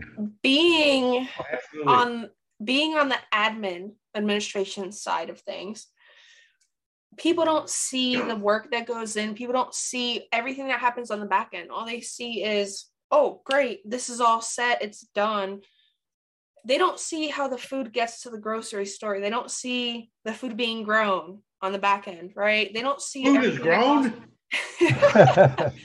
they next don't see everything next that year. happens. They walk into a grocery store, they they pick up I don't know, they pick up a, a bunch of plums or raspberries and they that they don't think about it. Somebody Right. had to grow them, It's- somebody had to really- haul them, and people just don't they don't think about that. Right. It's it's uh it's sad that that has to be explained in the first place. It's sad that there's a a, a large group of people. Well, I'm not going to say large. There's a group of people out there that don't know where their food comes from. It is large. Literally, You can say you know- large. It's a large amount of people. it- it's I don't I don't want. I don't think the whole country is full of dummies, but you know. No, but there are a lot of people who don't understand the process behind everything that happens in the world. Right. Like everything. Why do you have to butcher those cows? Why can't you just go to the grocery store and get a steak? Right. Or why do you have to cut down those trees when you can get them at the lumber yard? Get your wood at the lumber yard. Well, kind of the same thing, right?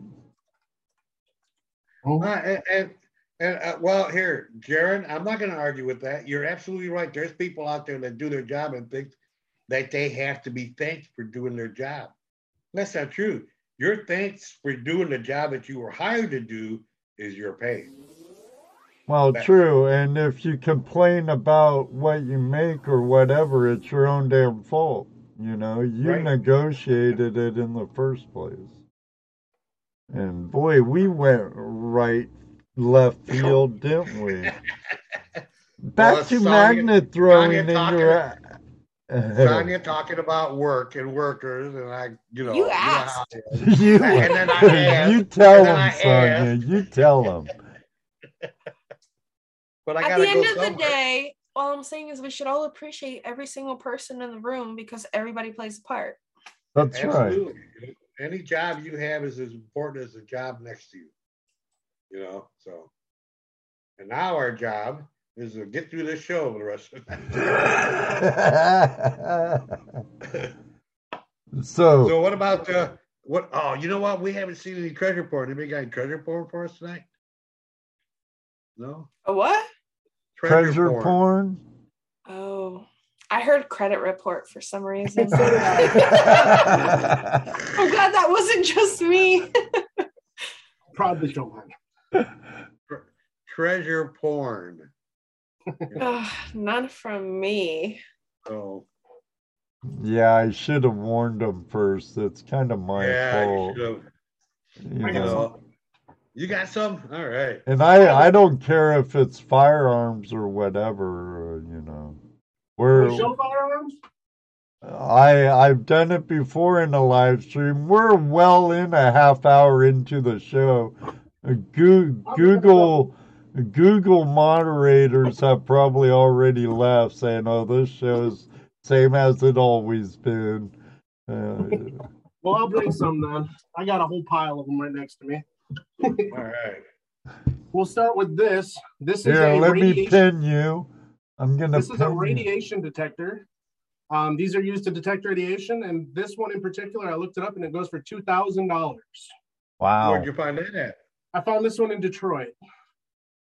In Detroit. It seems like you find can find anything in Detroit. Anything, if you think of it, it's there. Except for Hoffa. I, I, I, I've come close. I feel like I, I keep finding barrels. I I just hope one day you don't pull one up with something in Oh, it that cool. shouldn't be. Ah, it's Is- is blurring that it out. Oh, This is that porcelain 1913 uh, Michigan Nice. license plate. It's blurring it out a little bit. I'm sorry, guys. oh, it's because you have your blurred background. Turn that off. There we go. There you go. So this is a Cool old 1913 porcelain license plate from Michigan. Oh, Now, in Michigan, they didn't start making license plates and issuing them until 1910. So this is in the first three years that they were available, pretty much. nice. Now, when I found this one, Sonia found one that was a manufacturer's plate, which has an M at the end of it. And hers is actually a little bit more valuable than this one. But we've gotten offers on both of them so far. Oh, cool. Nice. Nice. Let's Yeah, see. old porcelain is cool.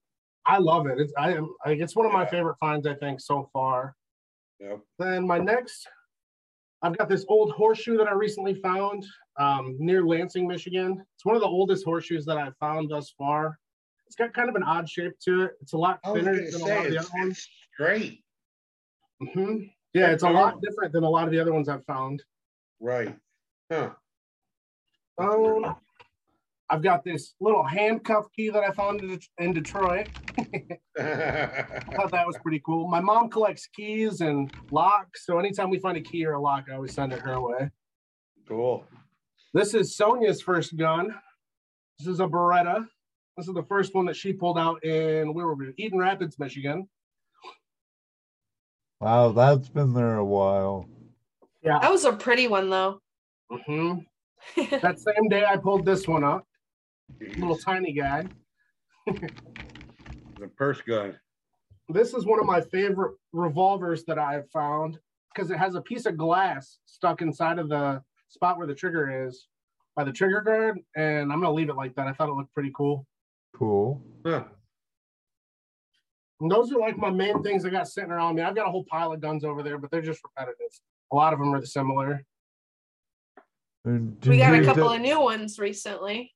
Oh my goodness. we were walking the beach at Dead Horse Bay in Brooklyn, Sonia and I, about two weekends ago.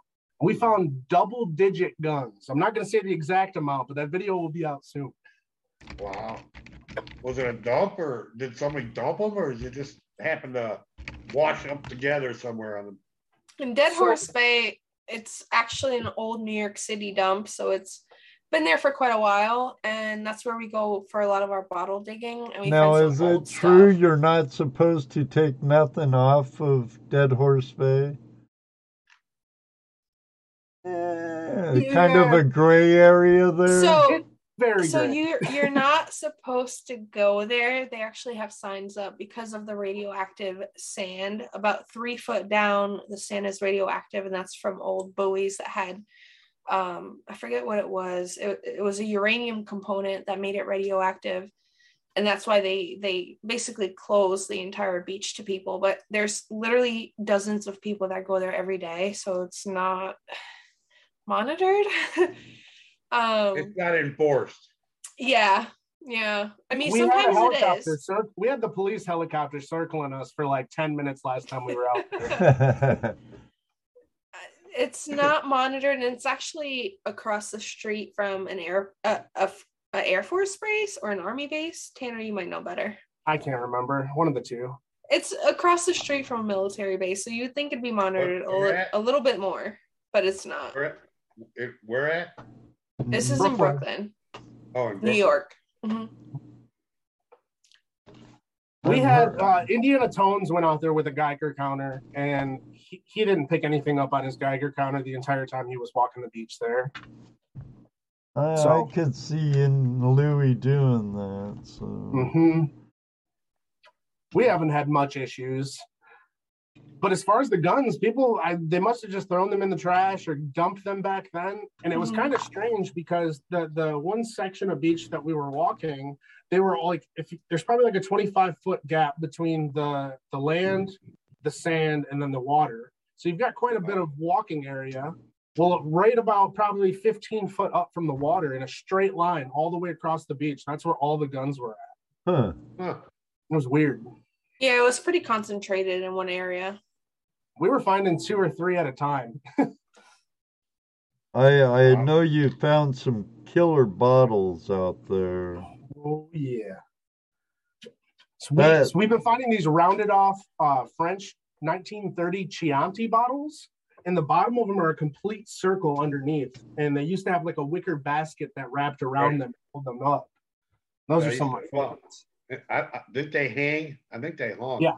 They had like Mhm. a strap that would hang them. Yep. That oh we, yeah, the old Chiantis. we really like finding the cobalt bottles.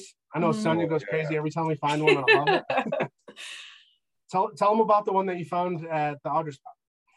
Um, so you all know Jersey history hunter Audra. She is amazing. Um, but she got us well, she told us about a spot that we can go hunt for bottles that she usually goes to and she shared it with us.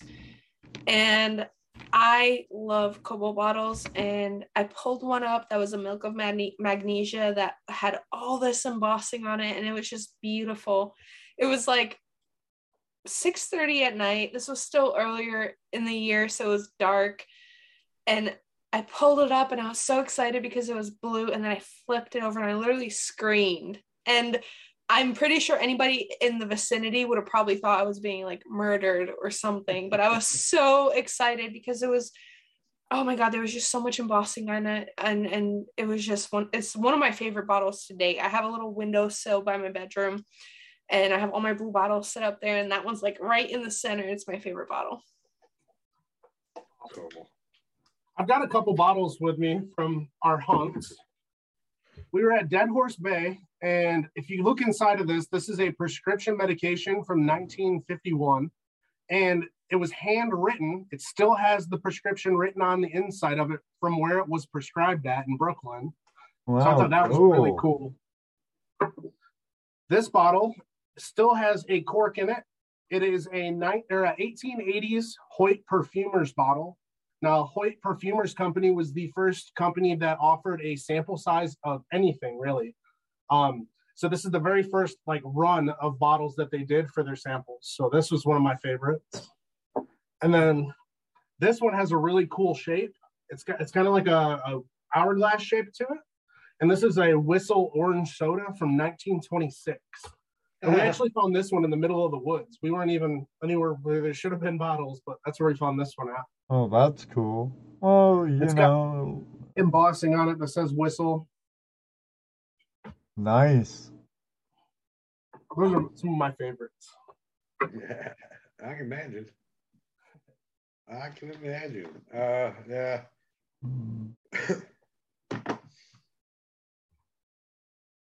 We need to get back to magnet fishing soon. Yeah, we do. We just did some magnet fishing recently over by the Statue of Liberty a couple weekends ago, and we didn't have a ton of luck, but it was a good way to spend Earth Day. Yeah, hmm yeah, we've been having a lot of rain here, so our water is up pretty high. By the Statue of Liberty, they they let you uh, metal detect out there. We were in New Jersey. We were magnet fishing on the on the New Jersey side.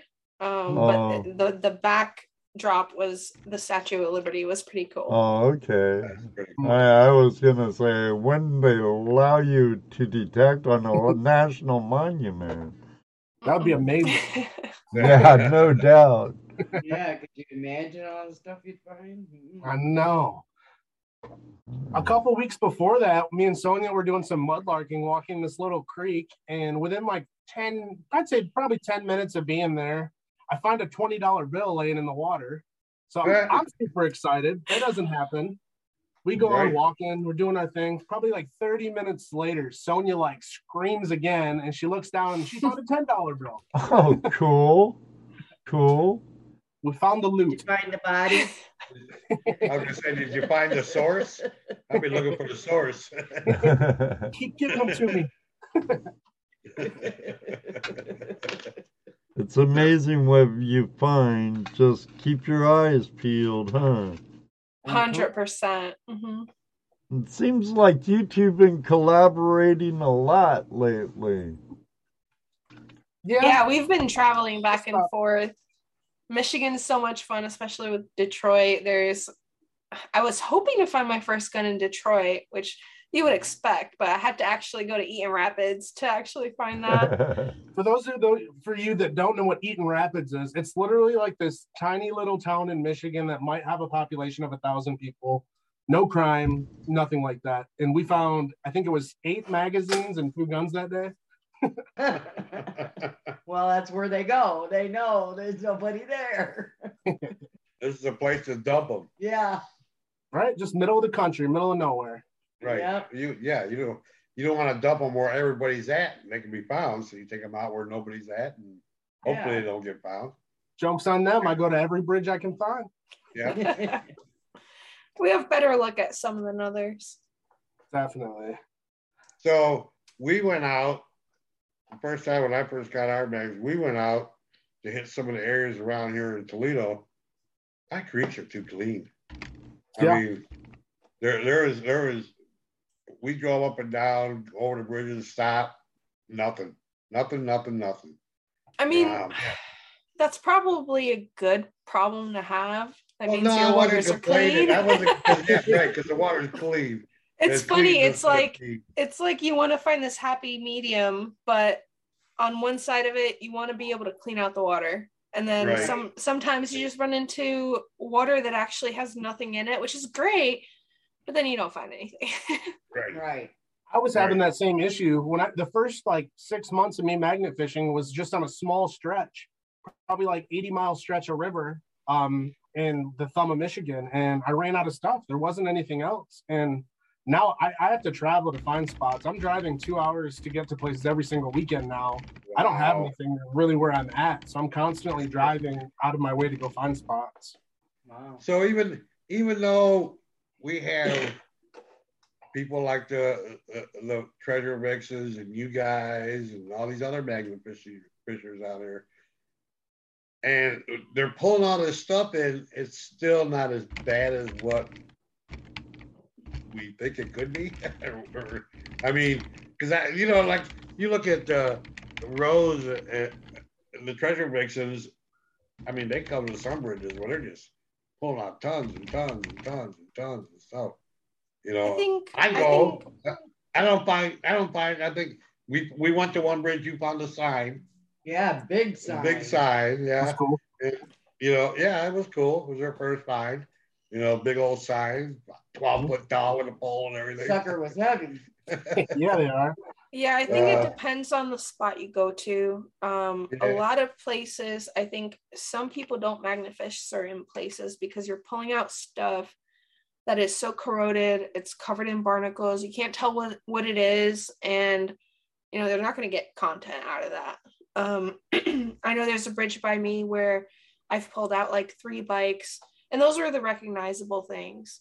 But it's harder when you're pulling in stuff that looks like a big old blob and you don't know what it is. It could be something actually really cool, but you don't know because it's so old. So I think you just have to kind of experiment with with different places and figure out a happy medium where you can pull stuff out that you can recognize or at least Well, I, I imagine. I imagine this this the magnet fishing process and the people are are, are going to be the same as the people that metal detect and people that prospect. Some metal detectors look for nothing but coins. Some look for yeah nothing but relics. You know, magnet fishers will go, well, I just want to find all this old scrap and you know, and this, and I want to find guns, and I want to, you know, I'm going to go to spots where I think I can find what I'm looking for a lot easier. I, I'm thinking that that's probably you guys probably use the same um, thought process as most prospectors. You're going to go for what you want to look for. You I. I would say that's very, very true. Um, there's a lot of people in the community that magnet fish that they just kind of pick bridges and go try them out. But uh, we kind of take a metal detecting approach to the way that we're picking our areas and our locations. We're, we're doing a lot of back history, looking at old aerials of these bridges to see what was there previously. We're looking at crime maps to see where the most crime is happening and what type of crime is happening there. And those are all little keys that we use to try to find our locations. And that, that has been huge in finding spots. as a as a guest would say a few weeks ago, I think we had the professor. He would say, "Well, that's a game changer there." It Right. is. it really is when you think about it. If you take the time to do the research and if you look for specific types of stuff, like mm-hmm. I said, just like prospecting, metal detecting, you know, even bottle. You're not going to go bottle dump digging in a in a sewage pit. I don't think. you know, I mean, you're going to look for specific places to go do that. You know, Mhm. right? So Find me the yeah. right privy and I'll dig it. Well, Right. Oh yeah, yeah. I mean, you're not gonna go metal detect the swamp, are you? Or you're not gonna go. Well, you might want to magnet fish it, it depends on what happened there. You never know. Right? Right. Yeah, if there was a battle or something, Right. you know, like look at what some of the Germans have pulled out of some of the swamp areas there in Germany. I mean, German weapons and helmets and all kinds of Right. stuff. We were talking about that earlier. Right. Uh, so the, another thing about the way they they magnet fish in, in in Europe is they walk around in the water with a pole with a magnet on the end, picking up stuff, walking through. creeks and stuff. Mhm. Have you tried to do any of that? I mean, because I know bridges are the ideal spot because you got a rope. you know, it helps from pulling. Have you ever gone you trying to use a pole to do that, walking through the creeks? We we walk the creeks quite a bit. There's a few over in New Jersey that we go to, as well as over here in the Grand Rapids area, where we do a lot more mudlarking and stuff, where the water is only knee high in some spots, and that's where it's, it's fun. I don't I haven't used a stick before. Um, I've noticed that I think it was Brockton Magnet Fisher. He had a magnet that he connected to like the end of a ski pole looking thing, and he was walking using his magnet like that to grab stuff. And it looked like it was pretty Um, actually, Britain from Depths of History and Jeffrey from Outdoor Influencer. I've seen in a video where they've done it walking streams. Not a bad They bad copied our buddy Brockton. or vice Rachel. versa. No, but I I wanted to magnet fish towards Brockton's neighborhood. My son lives not far from Brockton No, that's cool. in Lowell, Mass. And there's canals there and I'm sure there's all kinds of stuff in those canals. Just got to And go find it. Ohio, Ohio River history says straight up metal detecting does it too. Ne- Yeah, next if- if- time I'm in Massachusetts, I'll take my magnets, I guess, you know. Yeah, yeah, I agree. Magnet metal detecting in the rivers would be good. Make sure your metal detector is waterproof. Sonia brought her underwater metal detector with us when we went to Dominican Republic, and we did not have luck. There was so much like like seaweed just everywhere. I'm talking like 20 foot piles of the stuff on the beach. Wow. Wow. wow. But it did attract like thousands of sardines. I get freaked out taking my Excalibur out now because I don't know if it's the pulse or if it's the sound, but something attracts these fish, and it's a little creepy because if it's attracting the little fish, it's gonna the little fish attract the big fish. well, yeah, so it gets yeah. a little scary. That's how that works. That's how that works. I have to remember that going fishing. Yeah. Hang one from the side of the boat. Let it attract all the bait fish and then go after the big fishes. It's- it might work. oh, I'm sure it will. if Well, you can attract, if you, you can attract a school of, uh, of feeder fish to one spot, you'll attract the bigger fish. They do Definitely. that. Oh, yeah. Sonia, so Sonia went to Dig Stock in New York in Chazy, New York a couple months ago. You should tell them what you found. That was a while ago, but it was a model 1808 shoulder plate that um, basically hasn't come out of the ground for over 200 years. nice. And that was like probably my find of my lifetime, if I'm being honest. Most of the Nice. stuff that I find is not that old. Um, but I, I actually I didn't have any luck all weekend. Like nothing but aluminum and square nails and things like that. And then the last day, pro- literally about an hour before I'm about to leave, I was digging in like our parking lot section for the event and I, I found it there and it was everybody was ecstatic everybody's reactions were probably my favorite part because they were like no freaking way I just Oh. went over that. well somebody did it was a Yeah, dug I'm hole somebody dug it and just didn't keep digging and it was under a root and they gave up and i found A it game of inches.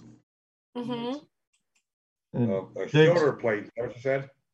Shoulder yeah plate? it was it was from the war of 1812 it was an american soldier's shoulder plate so it would have went across their chest wow, and War of 1812 at that too. Mhm. Mm, That's kind of like what's on my bucket list because this area is was quite active during the War of 1812 too. Um, I wasn't expecting to find anything like that, and I, at first I didn't know what it was. And uh, Tim, Ill Digger Tim, he was like Sonia, scuba freaking Sonia. Like he knew exactly what it was, and you can hear it in the video. Um, but he was pretty ecstatic, and I I didn't know. I knew it was something, but it was a bare plate. It didn't have any writing on it, so I was like, I'm not sure what it is. And he was just so excited. And then I took that over to the Dig Stock team, and they got super excited and like just realizing how old that was, who might have worn it. it it's it's pretty cool. Yeah. No name on it though. Hmm, No, still. no, there was no writing on it, no date, no numbers, nothing on it, but it was um it was the Dig Stock crew recognized it because they've had experience with them before, but um unfortunately there was no detail there. Hey Jesse, how deep's the Maumee near Fort Briggs? Near Fort where? Uh, Miggs or Briggs or whatever Oh, that uh, Fort Meigs. is. well, right is there a dam pretty- by there so it's fairly deep No. or it's No. It's uh when right now the water's running really high in the river. well it's But that time it does, of year. it, yeah, yeah. When it does drop down, you can wade around in there. We should detect around there. And It is a public. It is a park. and well not the water. Yeah. How far into the water? It's a navigable river. But the park is on both sides of the water. Oh. Damn. Hmm. I know. Oh. But hmm. here, the rule is you cannot remove anything. I'm gonna check the park maps and see if the river's actually part of the park. Never heard. It could very well be like you're saying. I think I think the one side goes to the center and the other side goes to the center. Oh well, that would really suck. Um, Because uh, I've looked at the I've looked at that map and trying to figure out where can I go in and and dig around we they're really they're really tight about it up there that we park. we could go to where Fort Amanda is down here. I've found some Yeah. very old Coca-Cola bottles in the river down there. And, and that was, fort was active during the War of 1812 and the Indian Wars. Oh, that I'd reminds love to find one of those. uh, if you're gonna get, if we're gonna go out to the Lucas County Fair, we need to do it soon because they're talking about building some structures there, Ooh, re re re repurposing it. well, we'll, we probably have to get up there and hit your spot with you. Yeah, I'm ready. I found 11 cents. Sweet. Buy a tree. Uh, That's It's better 11 than cents those you didn't have big, before. better than That's those right. big That's- aluminum balls That's Jesse better, always right? That's finds. better. What I find, I found, I find big aluminum balls because back, you know, back in the day when you got a hamburger or hot dog, they wrapped it up in a big piece of foil, Mhm. right? And you get done eating it, you roll it up and squeeze it for a while as you're walking around and flip it, and you know. So you walk around this this field and you find these aluminum balls all over the place. Ah, I'll tell you what, Dick I got a good target. Oh, I got a good target. Oh, it's aluminum ball. there was a lot of aluminum there. oh, there is. I'm of- so good at it though. Like I'll find you some aluminum Oh, you'll each find time. it all. It's, it's No, what It's- sucks well, about yeah, aluminum, it sounds so good. you're right. I know. I go, That's oh, why I so go hit, I hard. gotta go hit. But amongst all that aluminum, you're gonna find the old coins, the jewelry, because Mhm. it's a, it's a, it's a, uh, uh, They Where the carnivals Yeah. where the Lucas County uh, Fair was every year for going on a hundred years. You know, so and I, I and I know where all the rides were sitting because I used to go. You know, Plus they had the pony ride place. Yeah, there was just uh, yeah, go karts, all kinds of stuff there. So and then there's camping area where the the the, the fair people would camp. They take their stuff in the back area. So you know there's there's spots there, and they just opened it up like last year, the year before, to allow people to come in. And no one's really hit it yet. I mean, here and there, but No, it's it's a big place. It's a lot.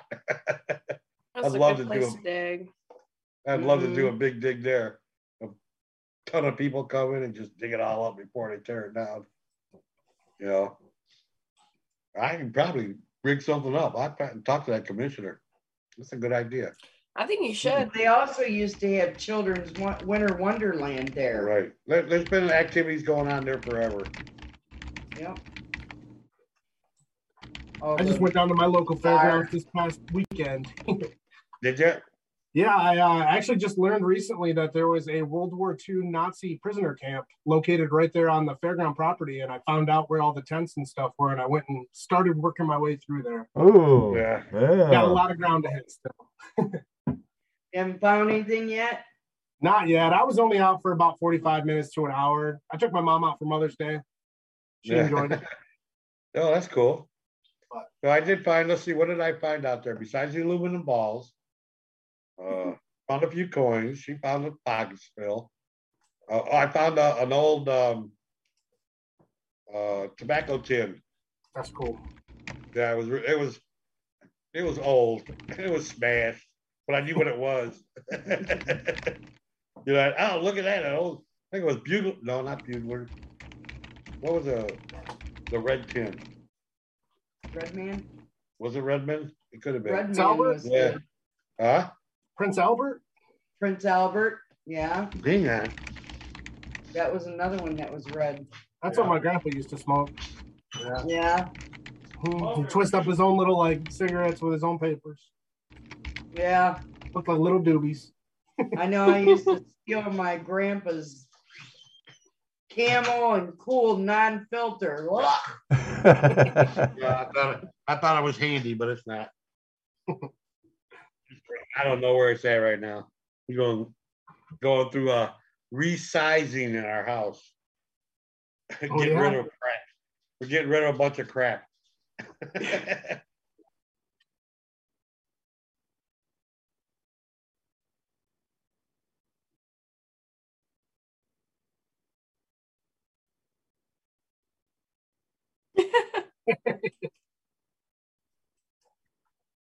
Looking at my garage, I'm right there with you, Ed.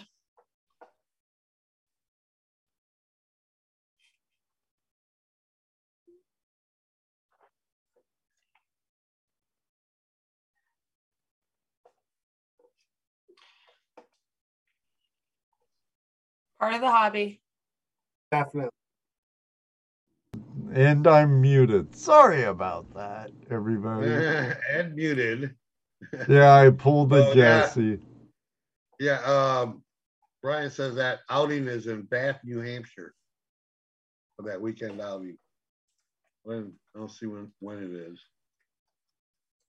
Twin That's a Rivers fun time. That's Well, a I- fun time. One day we'll have to get up to that outing. We Yeah. need to make it to New England again. See our buddy Brian. I wouldn't mind meeting Thomas and Wes. Maybe we'll talk Sonia and getting out of the big rotten apple and come see us. Um, it's on my to-do list. Uh, you you um work in Manhattan, you said, right? Um, so we're remote right now. so I'm still in New Jersey, but our new office is in Manhattan, like our previous one was. Yeah. Oh, okay. So I'm commuting in occasionally. Because I I knew you were from New York, but I always thought you lived upstate. I grew up upstate, Oh, but I moved back. I moved into Jersey in about 2014. Um, but I've always worked in New York for the most part. Oh, okay, okay. Well, but shoot, anyone in the city says anything. I I lived in Peekskill, you know. Oh, my aunt lived in Peekskill for a long time. And people in the city would say, "Oh, you're upstate." Shoot, I I drive into uh, Bronxville every morning to work on houses, and, and Yeah, most people assume New York State is only. I don't know, New York City or something. And Right. I- like my mom is 45, 40, 45 minutes away from New York City. And she's literally the bottom corner of Maine, New York, and people call it upstate. And it's like, pull out a map. Yeah, because I've heard like Yonkers and stuff referred to as upstate, and I'm like, geez, I can get to Manhattan in no time, really. Yeah. And it, I mean, Bill Sh- Trash and Treasure saying upstate is north of Albany. There is so much more to New York State than the bottom corner of it. And it's beautiful. Oh, but oh yeah, It is people, beautiful. when they think of New York, they only think of New York City. but You know what I think? of word York, I think advice to any City. prospector: do not tell your government you found gold. Oh no, thank you. I caught and release. You know. Yeah, I, when I when I hear New York, I think of Schenectady because I've been up there and it's just so beautiful up there. You know, I don't know what the, what the town is like anymore, but Oh, New York back in the seventies, it Very gorgeous. beautiful. Hudson River Valley's beautiful, you know. There's a lot of great Mm. just mountain The areas and camping areas. Yeah. Catskills, um, shoot, Lake Placid area is really beautiful. And, and yeah, like up, I I believe Bill's Trash and Treasure, they live up by, what is that, 10,000 islands or whatever, um, in upstate New York. I'm not sure I heard of that. Well, it's all the islands in the river. Uh, Mhm. Where river is that up there? She's St. Joseph or whatever it is. My geography, my head's drawing a blank. Uh, I, I I I caught CRS from Jesse. It's not contagious, Ed. oh. Uh, uh, Lake George area. oh, like the Finger Lakes and like yeah.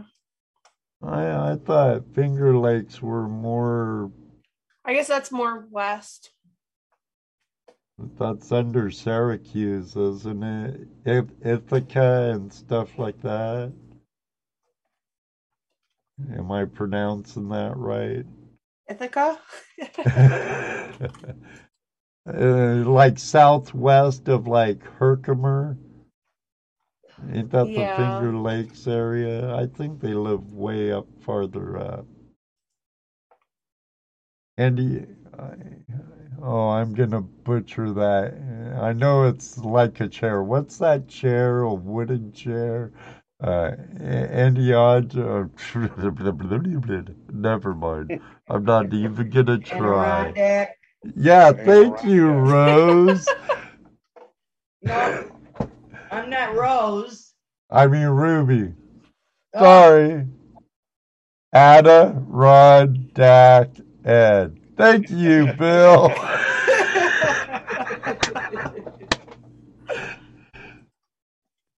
Uh, He'll never forget it now. uh, Adirondack Park. Okay. Adirondack. That's what Bill's Trash and Treasure said. That's that's what she said. Good going, George. oh my goodness. All right. Um again, Sonia, it's a pleasure having you back. I'm glad you're getting better. I hope you have a full recovery sooner than later. Always a pleasure. I I know you. digging with you has been giving you a shout out when she says her prayer list, and you've been in many people's positive thoughts and prayers. And I appreciate that. You guys are awesome. This community, this whole community is awesome. I have to agree. Every little finger of that hand of the treasure hunting hand is totally awesome. It's Mhm. pure gold. Pure gold. Yeah. Uh, Tanner, thank you very much for joining us. It's been Oh a yeah, pleasure. Here. it's been a pleasure hanging out with you. I agree. I appreciate you guys having us. It was been a really That was good fun. time. I just want to take a second to thank everyone that has donated or is participating in our event on July 16th at John D. Dingell Park in Ecorse, Michigan. Um, if you guys needed more information down in the description, uh, he posted a GoFundMe link, but don't worry about donating. There's just all the information there. So if you want to see what last year's event was like, there's a video from that. There's a ton of good pictures and a ton of really good information there. And Cool. I just want to point out a few people um, Ohio River History, Brockton Magnet Fisher, the Magnetic Squatch, JP Lawn and more. I just want to thank you all for holding, um, and you as well, Ed, for holding different events for us and different live streams where we have been able to reach our goal for this year. And it feels great that we've got such a good community that we were able to do that and provide all these magnet kits for these kids this year. So thank you all That's very much. awesome. We're gonna try to make it up there this year for sure. I hope to see you year- guys. Yeah, last year, I mean, it was, it kind of caught us off guard, so we really weren't able to mm. plan. But I think maybe this year we should be able to get something together and get up there. right. Not far for me, it's only an hour drive. I, That'd be awesome. yeah, it is. That'd be in- I mean- awesome. Yeah, I'm in Toledo, so you know, I'm not that far away. You are right there. We should come visit you for a magnet fishing trip one day. I'm, I'm game. You know, I, I, I maybe. Where are you at? Uh, in Toledo. Toledo. Oh, we've been talking about coming down to Toledo to magnet fish for the longest time now. Good. Come on, Come down and show me where. I will. I've got probably 30 bridges mapped out already. Really? Oh, cool. Well, we'll have to cross reference because I know which ones don't have anything in them. Well, that sounds Oh, good. that's We're gonna have to even better. Yeah. We'll have to Well, do that. yeah, that- that'll be fun. Heck Mhm. yeah. Go out there and magnet fish. Yeah. yeah, and it isn't really all that far from me either. It's just a little over two hours, I think. So That's not bad at all. We might have to plan a weekend. You traveled further for less. That I have, that I have. Uh, but it's been on my calendar since I've heard about it. Uh, Deej uh, uh, really talked it up and said how great it was last year. And it looked like a great time from everything I saw out here on YouTube and Facebook and everywhere. Um, everybody, their links, Tanner's, Jason, Sonia's for Facebook, YouTube, uh, and their GoFund page for the outings, all down in the description. Um, please like their pages on Facebook. If you're not yet subscribed, do do me a favor. Head over there, check them out. If you like what they do, hit that button, ring that bell. Um, everybody, Toledo Jess, Dano and I, and Rose will be at the Ohio State Fairground and Expo Center this coming weekend for the GPAA Golden Treasure Show. Uh, we'll have a flash in your pan booth there, sponsored by our friends over at Dream Mat. We'll also be selling Dream Mat stop by, visit with us. Uh, let us get a name to off. your font or a face to your font, so to speak. Um, be a pleasure meeting you. Hey, it's the next best thing next to a river, you know. So Yeah, right. Hey, you can get some free gold if you go. that's right. You hit the panning booth, hit it hard. Um, also, seven spots left available for Flash Bash. Only $55 per site. That's double occupancy. It's a great time with fellow YouTubers and Flash fam members. If you don't Um, have equipment, don't worry about that. There'll be plenty of equipment there for you to use if you want to learn how to use highbanker, Dredge, whatever. that's right. Um, Where's my that happening, Ed? Uh, it's at a secret location, but I'll I'll send you some more information, Sonia. Um, tell you what, Sonia, if you come I'll give you a VIP pass. Oh yeah.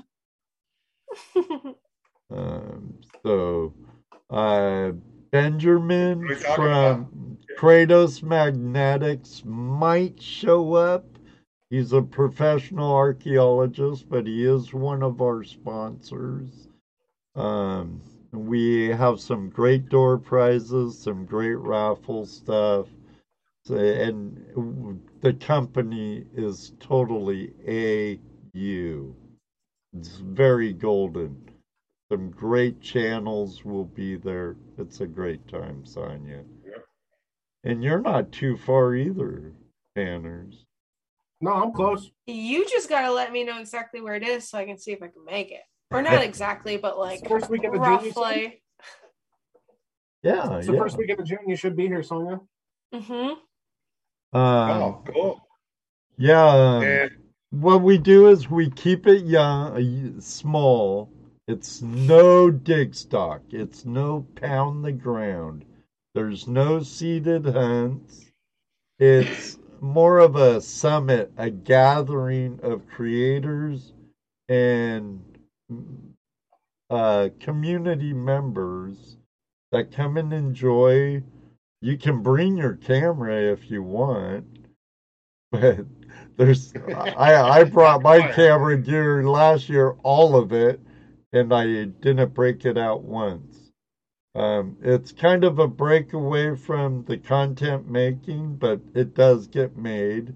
I do have two playlists on my channel from last year and the year before from other creators. Um, learn how dredge, go metal detecting.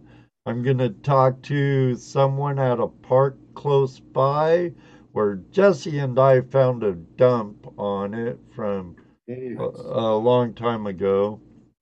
Uh, I'm going to see if too. we could metal detect that area. There's actually uh, uh, an, it's an old town site that's now in kind of a park area. But yeah, we we we have an inside scoop with them there, so uh, I'm gonna talk to them. I believe Deej and Don from uh, Detecting Connection have some permissions that they're willing to take some people with them. Rose and Angela are scouting out bridges via Google Earth for some magnet fishing. Uh, you're more than welcome to borrow any of my prospecting equipment, and guess what? You can keep all the gold you find. It's cool. Oh yeah.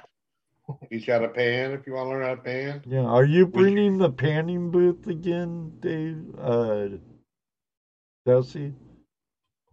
The tub? My for what the show? No, to to Flash Bash. Well, I suppose I could. because I I know Deej and several others really love that. How like you and Dano took the time to show them how gold pan, and they saw that first flashing their pan, and but I'll Not send you the I'll bring- send I'll you the my stuff. We information. Teach people how to pan because that's something you got to learn to do. Uh, yeah, Shane from Ru- and Nick were there last year for only one day. Uh, and uh, he's saying it was awesome. Um, and uh, they'll be there the whole weekend this time. So, Cool. um, But and- for those who don't, don't have gear, you know, uh, yeah, just yeah, just come and we'll have plenty of gear, plenty of pans, plenty of stuff to to uh, plenty. you know play with. yeah, and you or might you can just hang around. Or you can just hang around and party with everybody and sit around the fire and enjoy company, whatever you want to do. be a lot like be- we are tonight. The only- you know? Yeah. The only structured thing that we'll probably be having is a Saturday night meal where everybody contributes. You know, other than that, it's a fun time. Sounds like It is, It- it's one of my favorite time of the years. And talk to JP, talk to those guys. I'll tell you, they go. Yeah. I'll, I'll gotta send you the. Ed. Huh? You gotta message me, Ed. I will. I will, Sonia. And by all means, bring Tanner with you since he's your sidekick lately. he sure is. she's stuck with me. It'll be fun. It'll be a good time. It will be. It's, it's we have a blast. We, this will be our third one or fourth one. Uh, third Flash Bash, the very first one we collaborated, and it was what the Gathering of Golden Friends. Right. But after that one, we're like, no, strictly us, Flash Bash, our thing. So, That's right. Practice, practice, practice. Don't you forget it. uh, JP Lawns more, uh, thank you. And JP and Mrs. JP and the Bulldogs are part of the reason why it's so great, you know? It's the community getting together. Yep. Good community. We only 30 campsites are available, and we like it because it's more small and intimate, and you can really get to know more people. And instead of having what was Digstock like 450 people or something like that, it was like crazy. But Yeah, there were there was a lot of people there, but we had plenty of space, though, so it was okay. Right Yeah, it's on. okay to have something that big, hmm but it takes a lot more people to do it. You know. Yeah, I mean, I give a lot of credit to the Digstock team Sure. because putting on an event like that is huge, and we had so Oh, many people there, and and just even organizing simple things like a lunch for everybody. You've got to deal with a caterer who's got to be there on time, which they weren't, and that had nothing to do with Digstock. It's just you're relying on so many people, and there's just so many moving parts. Right, It's important. right. Oh yeah, I, I put a big a thing like this together. Of course, I'm by myself, but you always have help. But uh, yeah, it's a lot of work. A lot of things go into throwing something like that. So because it's just the three of us, you know, and we don't want to be overwhelmed, and we want to, we want, we decided to keep it small so that we could actually mingle and be part of the party and not just totally have to work it all the time. Right, Which- like when our chapter of the GPAA, we Labor Day weekend, we have Gold Rush days, and it's a weekend of gold stuff, and it's work, work, work, work, work. The whole time. uh, when we volunteered, but we've kind of got a little navy on that, huh? And never again volunteer ourselves. Yeah. we're we're standing back a little further than normal. But like uh, Jersey History Hunters came to Gold Rush before, and Digging with Right. Deej came to Gold Rush last year. But Digging with Deej and Don, they also came to Flash Bash last year. I'll send you the info. I'll I'll send you all the info. Actually, I'll even send you an invite to the event page, guys.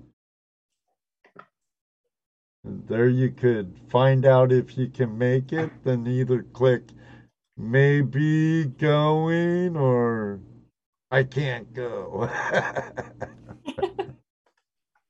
but it'd be our pleasure, guys.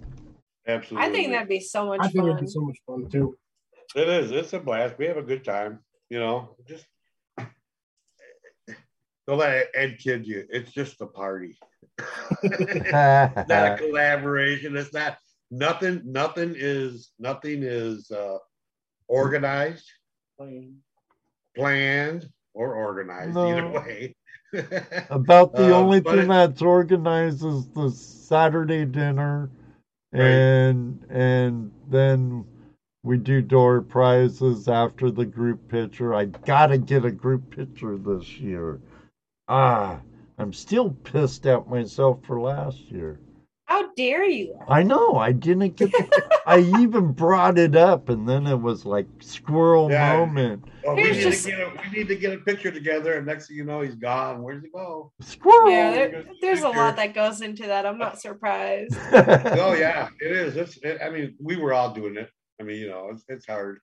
You just why gotta keep it. dedicate someone. You just gotta say you need to take this picture at this time when everybody's here, and no ifs, ands, or buts. Well, we're gonna do it before dinner, so when everyone's there, we're gonna do it. And Okay, before you eat, we got to take a picture. Yeah, before any That's of you you need to touch do. any food. Motivate people with food. That's right. That's it right. works. That's right.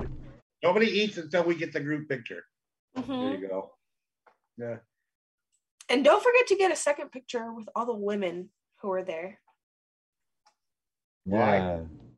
Because there's not as many women who do it. So it's nice to show all the women in the hobby. Plus, they're a lot better to look at than all the guys. Let me tell you. No, Well, it's just a show because when I first started magnet fishing, metal detecting, all that, there were not that many women in the hobby. Right. And it's And you know, and that's it's a, that's a intimidating. Right, and that's a reoccurring theme. Yep. Anytime we have, Throughout you know, all the female belly fingers. detectors, you know, they all they all have gone through. Oh, when I started, it was just you know me and a couple other people. You know, they're all everybody's saying the same thing. There was nobody out there. Mhm. You know, I mean, look at look at Rose and Angela. I mean, magnet fishing girls. What? Go girls. okay. it's just it's really nice to see women participating because it's Sure. a lot less intimidating. I could care less. Like I don't care if it's just men. I'm gonna do what I want to do because I'm having fun doing Right. it. But a lot of people are intimidated, or a lot of women might be intimidated because it's an all male hobby. It has been for so many years. So it's it's nice to showcase how many women are participating. Now, Yeah, we don't now, it's, I I hope the male side of the lifestyle hobby um are treating the women getting in better because I know in years past they've kind of given some grief Lots you of know. grief. Mhm. So and unfairly, you know. And, yes. Well, for the most part, not to say that there aren't some out there that may deserve a little bit of what they get, but you know, Mhm. that's because that's what they're looking for, I guess. But for the most part, the, the women in magnet fish, that's what they're or, or Belly Tech, that's what they're there about. And that's cool. And it's you- you need to promote it more. And yeah, we don't have a problem with that. Yeah. Absolutely. I think it's just about being inclusive, being open to anybody joining the hobby, not just women, but just people different from you. And there's so many people that want to do it, and it's so much fun. And like, why not share it? That's part of what we're doing with the Detroit cleanup, right? We're we're Right. giving out kits to random people who might not have done it before, who Right. might not have seen it on YouTube. And part of it is, yeah, we get to clean up the water, encourage people to participate in it, and just share the hobby. And I think, I know, it benefits both sides. Sure. And now we do the same thing. Uh, We push teaching the younger generation. We push teaching people that don't really understand what we're doing and thinking we're destroying things and tearing places up and, and you know so yeah when we can get kids involved that's why we we do we try to do as many boy scout uh, demos as we can uh, uh, the club itself our club every year does a summer long uh, uh, program where they go out. I think it's like I don't know three four times over the summer to a park where they teach painting to the kids uh, that come around. You know, so it's uh yeah we're we're geared. Our club especially is geared to bring in young people. You know, so Hundred percent. I think that's how you how you share it best, and you build Sure. that excitement around it, and that's just part of the great thing about the hobby. Right. Well, and the other thing too is you gotta you got you have to uh teach people that people out there metal detecting, people out there magnet fishing, people out there uh prospecting are not the big bad people that the history and all the all the the things you've heard about oh metal detectors for old white guys or metal detectors for retired people and only old people do that. No, that's not true. You know. I mean, uh, well, let's be real. That's what it was for a while. oh yeah, you're right. But- you're right. You're right. It was. I think that's the beauty beauty of all of this is that there, there's everybody joining into the community right now, and it's not limited to people. It's not limited to old white men. It's limited to whoever can get the resources, which is what we're helping with with the cleanup, for Right. example. right. But I think we're us as YouTubers, we're opening up this whole community and this whole hobby to everyone, literally everyone. Anyone on YouTube has access to those videos. Anybody on YouTube can get excited about all those things getting found. Yep. And it's not a hobby for a specific group anymore. We're sharing it literally Right. It- worldwide. Yeah, and it's going across the board to all ages, all, all everybody. There's Yep. no limitations other than maybe your own physical, but even that Mhm. can be, even that can be overcome.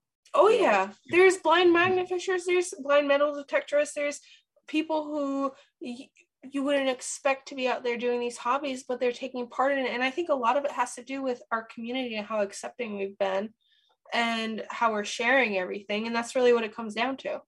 Right. And, yeah, helping and sharing is what's making this community grow. Mhm. And, and I mean, you, you look at and you go, well, is this just happening here on YouTube? No, it's not. Because you go out, you go out to uh, go out shopping and do whatever. And, you know, like me, I like to point out that I, you know, uh, here, I'm a 72 year old dude doing YouTube. You know, Huh? I'm on the YouTubes. You should check me out. but I talk about gold prospecting. If You prospect in here in Ohio? Yeah, we do a lot of that. And, and it, so, you know, us getting out there too, not just on YouTube, but in real life, Mhm. being out there talking about your hobby and showing people. Tanner will tell you. He's handing out stickers left and right, Yeah. talking about the hobby and about what we find and how fun the experience is. Like that's that's all part of it. Oh yeah, so I I do t-shirts on the side, right? oh yeah, did Otis Ferris get a hold of you, Jesse? No. He wants you to But make need- some shirts before Flash Bash. Oh, okay. But with my t-shirts, I give out this little calling card case that I, I put some stuff on them, right? But they're not empty. They got our calling cards in them. so when I sell a t-shirt or, or sell a, a bunch of them, I'll throw one of these in there. And, you know, now they got a, our cards and a place to put their other cards. That's a cool yeah, giveaway. I, I'm always talking about it. You know, my wife goes, ah, you talking about Well, it's just it's just so much fun. One, you're sharing your adventures. Two, you're capturing those moments. And 10, 30 years from now, your kids can watch it or your grandkids can watch it and they're like, hey, I know who that is, and might get them more interested in it too. I think Yep. it's great. Well, it's really cool when I tell people, uh, you know, when they say, "Oh yeah, I watch the gold shows all the time." I say, really, we got a show where we've interviewed a lot of these people. When they come sit down and chat with us for a while, learn about things from them. Really? Of course, I pass out a card. so, which is why, well, you weren't here earlier, but one of the things that we started doing more often is we we say hi to our lurkers because They, lurkers Absolutely. matters too. right. Plus, I know there's some people that come on that I've talked to who just come and watch. So you know, and you know, you know, our channel's about acknowledging our chat room, hanging out with our guests, and just you know, doing a show that way. So here we are, ending the show uh, a half hour ago. it's good because I've got to use the ladies' room as soon as Oh, okay. Yeah. Well, we ended. Uh, Sonia were gonna- needs a spinny break. It happens. Oh yeah, that it does. Uh, well, again, Sonia, back to this. Thank you for joining us again. It's been a pleasure. I'll Thank send you, you that guys for having information. me. Tanner? Definitely do. It was great having you. thanks for joining us. Rocking that scuba Thank you, Sonia shirt. and and yeah, I I saw that nice nice swag there, Sonia. It looks good on you, Tanner. Um, and I'll send you. Uh, go ahead, forward that information to Tanner also. I don't know if I could send an invite link to the event page the way I contact Tanner. I have both you, both of your pages, I believe, Sonia. So if Hmm. one don't work, the other one will. I can always share. Yep, she should. Yeah. Yeah, oh, it'll be all right. Um, everybody, even if they come or not, there's still seven spots left for Flash Bash. You never know, you might be able to meet face to face the world famous Scuba Sonia and Tanner. Um, Be a fun time. that's right. Uh, everybody, Jesse, thank you. All of you, most of all. Thank you very much for joining us for this night of madness, Ed, Ed silliness, whatever you want to call it, here on Tuesday Night Hangout Live. Uh, next week we have um But you know, and we've been referred to as the the hee haw of treasure hunting shows. That's yeah, okay. Tim. I like Yeehaw. Uh, we, I, I have to change my my guest list uh, because JB Prospecting is gonna be in the mountains and can't make next week, but we're gonna have Heidi and Conan uh, prospecting. They're out of Indiana. Join us next week. Um, I hope to see some of you at the gold show. Stop by our booth, say hi. It'd be a pleasure meeting you. Um, until next time, may you always have a flash in your pan. You know what he's gonna say next. That's right, Jesse, because it does happen. Ask Shane, ask JP, ask God. There's a lot of people. Maybe one day too, we'll meet you on the river. Until then, everyone, good night. God bless. Love you all. Bye bye. Night, bye. everyone. Night. Bye, everyone. Night, JP. Wow, Thank you Night, night. very much, Bill. And it does happen, JP. You bet. Terry, maybe one day Yeah, we'll get down there. night. Three, two, Don G, Night. hope to see you there. Thank you, Don, Alley Cat, Dennis, Mr. Lodak. Thank you for always being the world's greatest moderator. Absolutely. Mr. Lodak, I'm glad you liked my t-shirt up there.